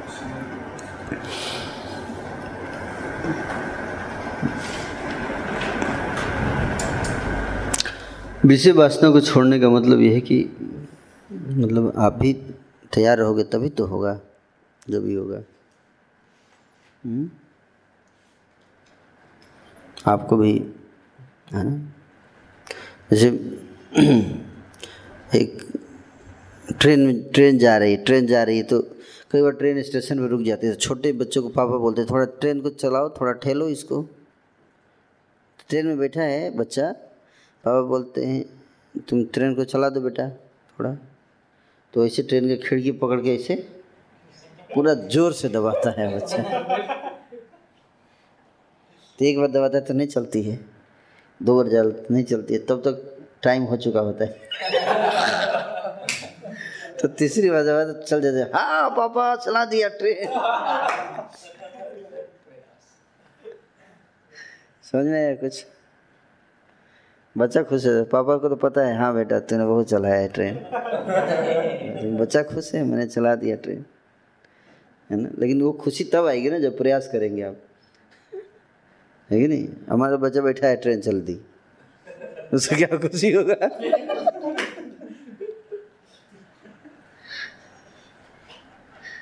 तो तो ठेलने का प्रयास कर रहा है कर रहा है कर रहा है कर रहा है और तब ट्रेन चलती है तो लगता है लगता मैंने ही चलाया है ट्रेन, है कि नहीं। तो उसको भी अच्छा लगता है थोड़ा, है ना, लाइक दैट। तो हमें प्रयास करना चाहिए, है ना। और कहते God help those who help themselves. तो खुद प्रयास करते रहिए करते रहिए हैं तो कुछ काम आप कर पाओगे, बाकी जो बच जाएगा वो भगवान कर देंगे, है ना। जो कमी रह जाएगी आपके वो भगवान भरते हैं, है ना। तो इस तरह से हमें समझना चाहिए। Is that okay? तो विषय वासनाओं को छोड़ने का प्रयास करना है हम लोगों को, लेकिन हमारे पास शक्ति नहीं है कि हम ट्रेन चला सकें, है ना। तो भगवान ही करते हैं सारी चीज़। ऋषि ऋषिकेश हैं, उन्हीं का नाम, है ना। तो प्रार्थना भी करना चाहिए, प्रयास के साथ साथ प्रार्थना भी। हे प्रभु मैं तो प्रयास कर रहा हूँ लेकिन मेरे प्रयास से नहीं होगा, आपकी कृपा जब तक नहीं मिलेगी। गुरु से प्रार्थना करनी चाहिए, अपने इमीडिएट अथॉरिटी से प्रार्थना करना चाहिए। सबसे इम्पोर्टेंट ये जैसे आपके बेस के जो इंचार्ज हैं, अथॉरिटी हैं, उनकी प्रार्थना करनी चाहिए उनसे। अब भगवान से प्रार्थना करते हैं लोग, है ना। भगवान आपको वैल्यू नहीं देंगे, है ना। अगर नीचे से रिपोर्ट सही जाएगा तभी वैल्यू देंगे, ये बात समझिए। जैसे मान लीजिए कि कोई जाके प्रधानमंत्री के यहाँ कंप्लेन कर दिया तो प्रधानमंत्री अब जो इन जो लोकल एस एच ओ है उसी से पूछेगा ना, भाई क्या केस क्या है क्लियर बताओ, पूछेगा ना मामला क्या है इसका। तो वो जो रिपोर्ट भेजेगा उसी के आधार पे डिसीजन होगा ना, है कि नहीं। सो इन्वेस्टिगेटिंग ऑफिसर होता है लोकल थाने में, वही इन्वेस्टिगेशन करके रिपोर्ट देगा कोर्ट में, उसी के बेसिस पे जज क्या देगा, जजमेंट देता है उसी के बेसिस पे, है कि नहीं। अल्टीमेट आईओ तो लोकल ही थाने का होता है, है ना। वही गड़बड़ कर देगा तो क्या होगा, आपका रिपोर्ट खराब हो जाएगा, हैं। तो इसलिए इमीडिएट अथॉरिटी जो होती है बेस की, उसको पसंद कीजिए। हैं दास दास दासानुदास। अब फिर जब वो रिकमेंड, वो प्रसन्न होगा आपसे, तो भगवान को प्रार्थना करेगा, प्रभु इसके बहुत अच्छा भक्त है, ये भक्त बहुत बढ़िया है, इसको कृपा दे दीजिए। तो आप क्विक एडवांसमेंट कर सकते हैं। जब आप खुद अपने लिए प्रार्थना करते हो ना, तो उसका उतना वैल्यू भगवान नहीं देते हैं। लेकिन अगर गुरु आपके लिए प्रार्थना करते हैं या बाकी वैष्णव आपके लिए प्रार्थना करते हैं, वो भगवान बहुत सीरियस लेते हैं। ये बात याद रखिए। अगर आपके लिए कोई दूसरा डिवोटी प्रे कर देना, भगवान उसको इसको कहते दुआ, क्या कहते हैं दुआ। दुआ मतलब दूसरा व्यक्ति आपके लिए प्रे कर रहा है, उसको दुआ बोलते हैं। और खुद प्रे कर रहे हैं तो प्रार्थना। आप समझे बात को हैं? तो आप प्रार्थना करोगे तो उतना वैल्यू नहीं, क्योंकि वो तो सब करते हैं उसमें, है ना। लेकिन कोई दूसरा व्यक्ति आपके लिए प्रे कर रहा है, स्पेशली जो आपका रिलेटिव ना हो, रिलेटिव भी ईगो से रिलेटेड होता है कि नहीं। तो जो व्यक्ति स्पिरिचुअल, जैसे बाकी वैष्णव स्पेस में है, जैसे मान लीजिए है ना धाम सेवक प्रभु है, अगर या आपका रूममेट है, अगर वो आपके लिए प्रे कर रहा है, वो भगवान बहुत सीरियस लेते हैं, है ना, लाइक दैट। डिवोटी अगर है तो, है ना, इस तरह से है? तो वैष्णव गुरु ये सब जो प्रार्थना करते हैं भगवान से, तो भगवान बहुत सीरियस लेते हैं उसको, उसको आपको जल्दी कृपा मिलेगी। आने का थी जडो की और कोई प्रश्न है?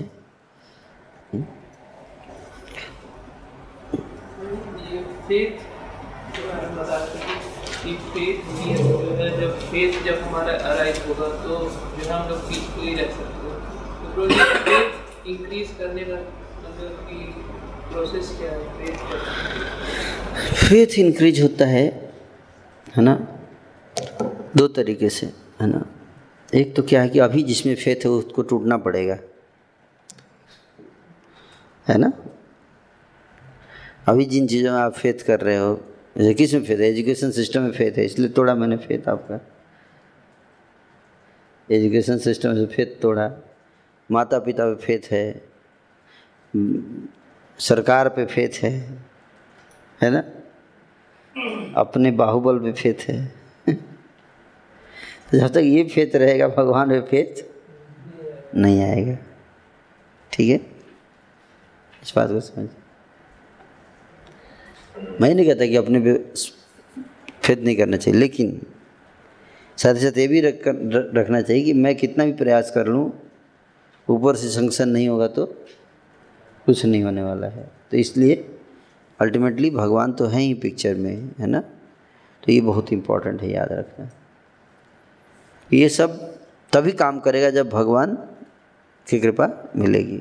भगवान पे फेथ रखना बहुत ज़रूरी है, नहीं तो बाकी सब फेल हो जाएंगे, है ना। इस बात को याद रखना। तो जब हम जान सब हमारा फेथ टूट जाएगा बाकी चीज़ों पर, जैसे कोई लड़की किसी को छोड़ के चली जाए तो बोले मेरा फेथ टूट चुका है, अब संसार में कोई अपना नहीं है, है कि नहीं। तो भगवान के पास जाते हैं रोते हुए, मंदिर में घंटे बजाते हैं, ओ दुनिया की रखवाले सुन दर्द भरे मेरे जाले, सुन दर्द भरे मेरे नाले।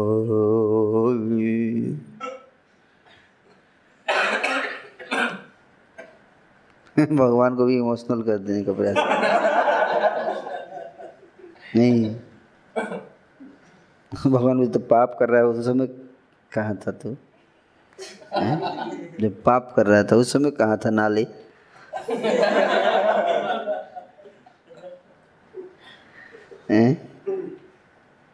भाई आप इमोशनल उसको कर सकते हो जो आपका बैकग्राउंड नहीं जानता है। ये yes और नो yes। एक अनजान व्यक्ति जो आपको नहीं जानता, उसके सामने जाकर रो के इमोशनल कर, जो जानता है कि कितना गंदा आदमी है ये, है कितना चीटर है ये, कितने लोगों को मर्डर किया है पिछले जन्म में, वो जानते हैं, तो तो जितना रोएगा और बोलेंगे और थोड़ा टाइट करो इसको, है अभी भी नहीं समझ रहा है, हैं अभी भी नहीं समझ रहा है, उल्टे भगवान को ब्लेम कर देता है, उल्टे भगवान को ब्लेम कर देगा, है? जीव है कि नहीं।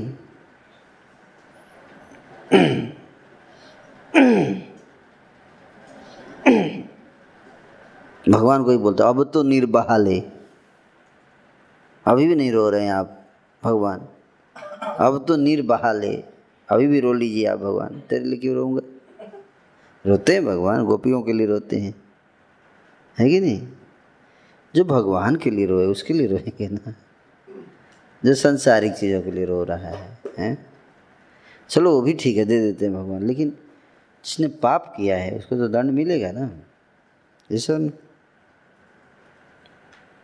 तो इसलिए एक तो पाप किया कि विवाह से पहले ही प्रेम कर लिया, ये पाप है ये, और उल्टे बोल रहा है निर्बहाल है, अरे पत्नी के लिए कोई नहीं रोता है, है? पत्नी के लिए रो, कोई दिक्कत नहीं है, इस बात शादी हो गया, भगवान ऑथराइज है, चलो ठीक है, अनऑथराइज व्यक्ति के लिए रो रहा है, हैं विवाह हुआ नहीं उसके लिए रो रहा है, इमोशनल हो रहा है, है कि नहीं।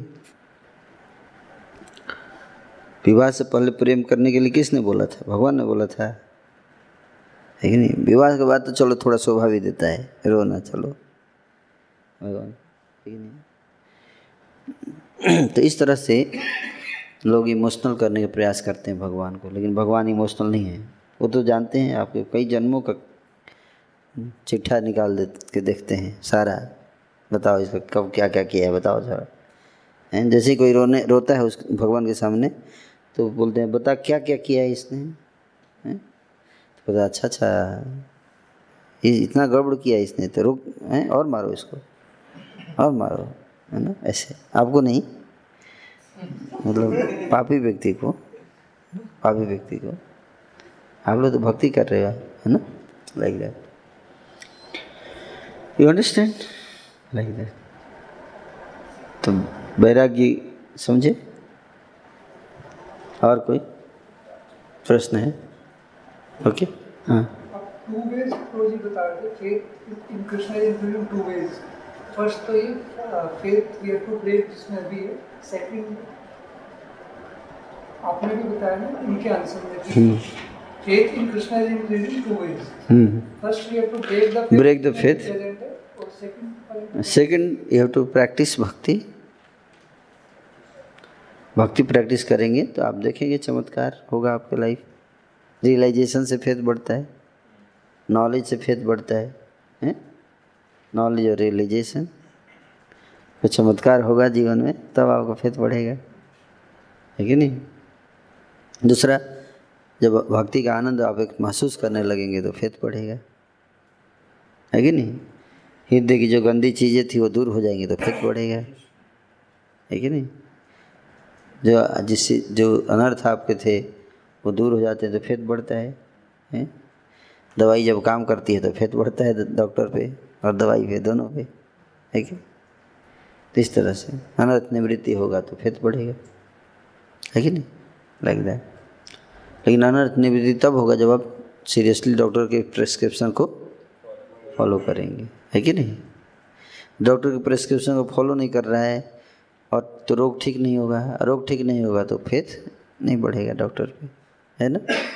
ये बहुत ज़रूरी है, जो बताया जाए अथॉरिटी के द्वारा उसको स्ट्रिक्टली फॉलो, सीक्रेट इसी में है, सारे सफलता का राज इसी में है, है कि स्ट्रिक्टली फॉलो करो, और अगर नहीं हो रहा है तो क्या करना है, फिर जाइए उसी को बताइए प्रभु जी आपने बोला था लेकिन आई एम फेसिंग चैलेंज, तो अथॉरिटी को फिर एडजस्ट, जैसे डॉक्टर के पास जाके बताना पड़ता है ना, डॉक्टर साहब आपने दवाई तो दिया था लेकिन काम नहीं कर रहा है, फ़ायदा हुआ कुछ नहीं, हाँ टेन परसेंट टेन परसेंट लेकिन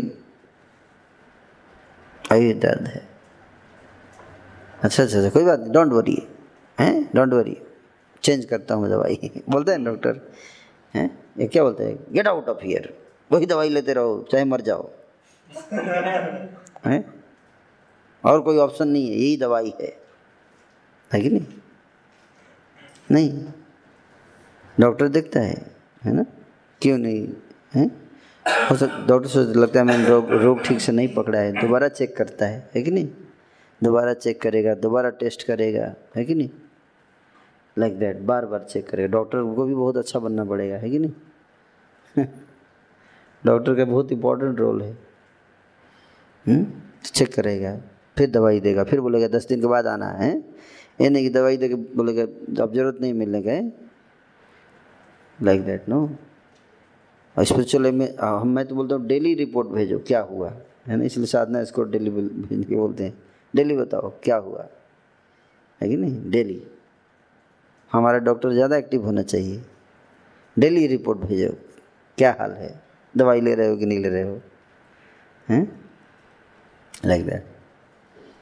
तो इस तरह से जब तक हम मॉनिटरिंग नहीं करेंगे, सुपरविज़न नहीं करेंगे, हैं, तो कैसे रोग ठीक होगा? और रोग ठीक नहीं हुआ तो फेथ हिलता रहेगा उसका। ठीक है, प्रभु जी ने डिवाइस तो दे दिया, समझा दिया गॉड एग्जिस्ट, लेकिन मेरे लाइफ में तो एविल एग्जिस्ट स्टिल तो उससे फ़ायदा नहीं होगा, आप समझे बात को? You have to really work, doctor has to really take seriously patient, है ना? और जिस डॉक्टर की दवाई से जितने रोगी ठीक होते हैं उसका उतना ही ज़्यादा लोगों का उस पर फेथ, डॉक्टर पे भी और दवाई पे भी, है ना, दोनों पे। तो सारा खेल डॉक्टर के ऊपर है, डॉक्टर ही है जो दवाई में भी फेथ बढ़ाएगा, है कि नहीं? ओके, तो that is the one another aspect of faith, है ना, लाइक दैट। तो मैं यहीं विराम दूंगा। आप सबका बहुत बहुत धन्यवाद। हरे कृष्ण।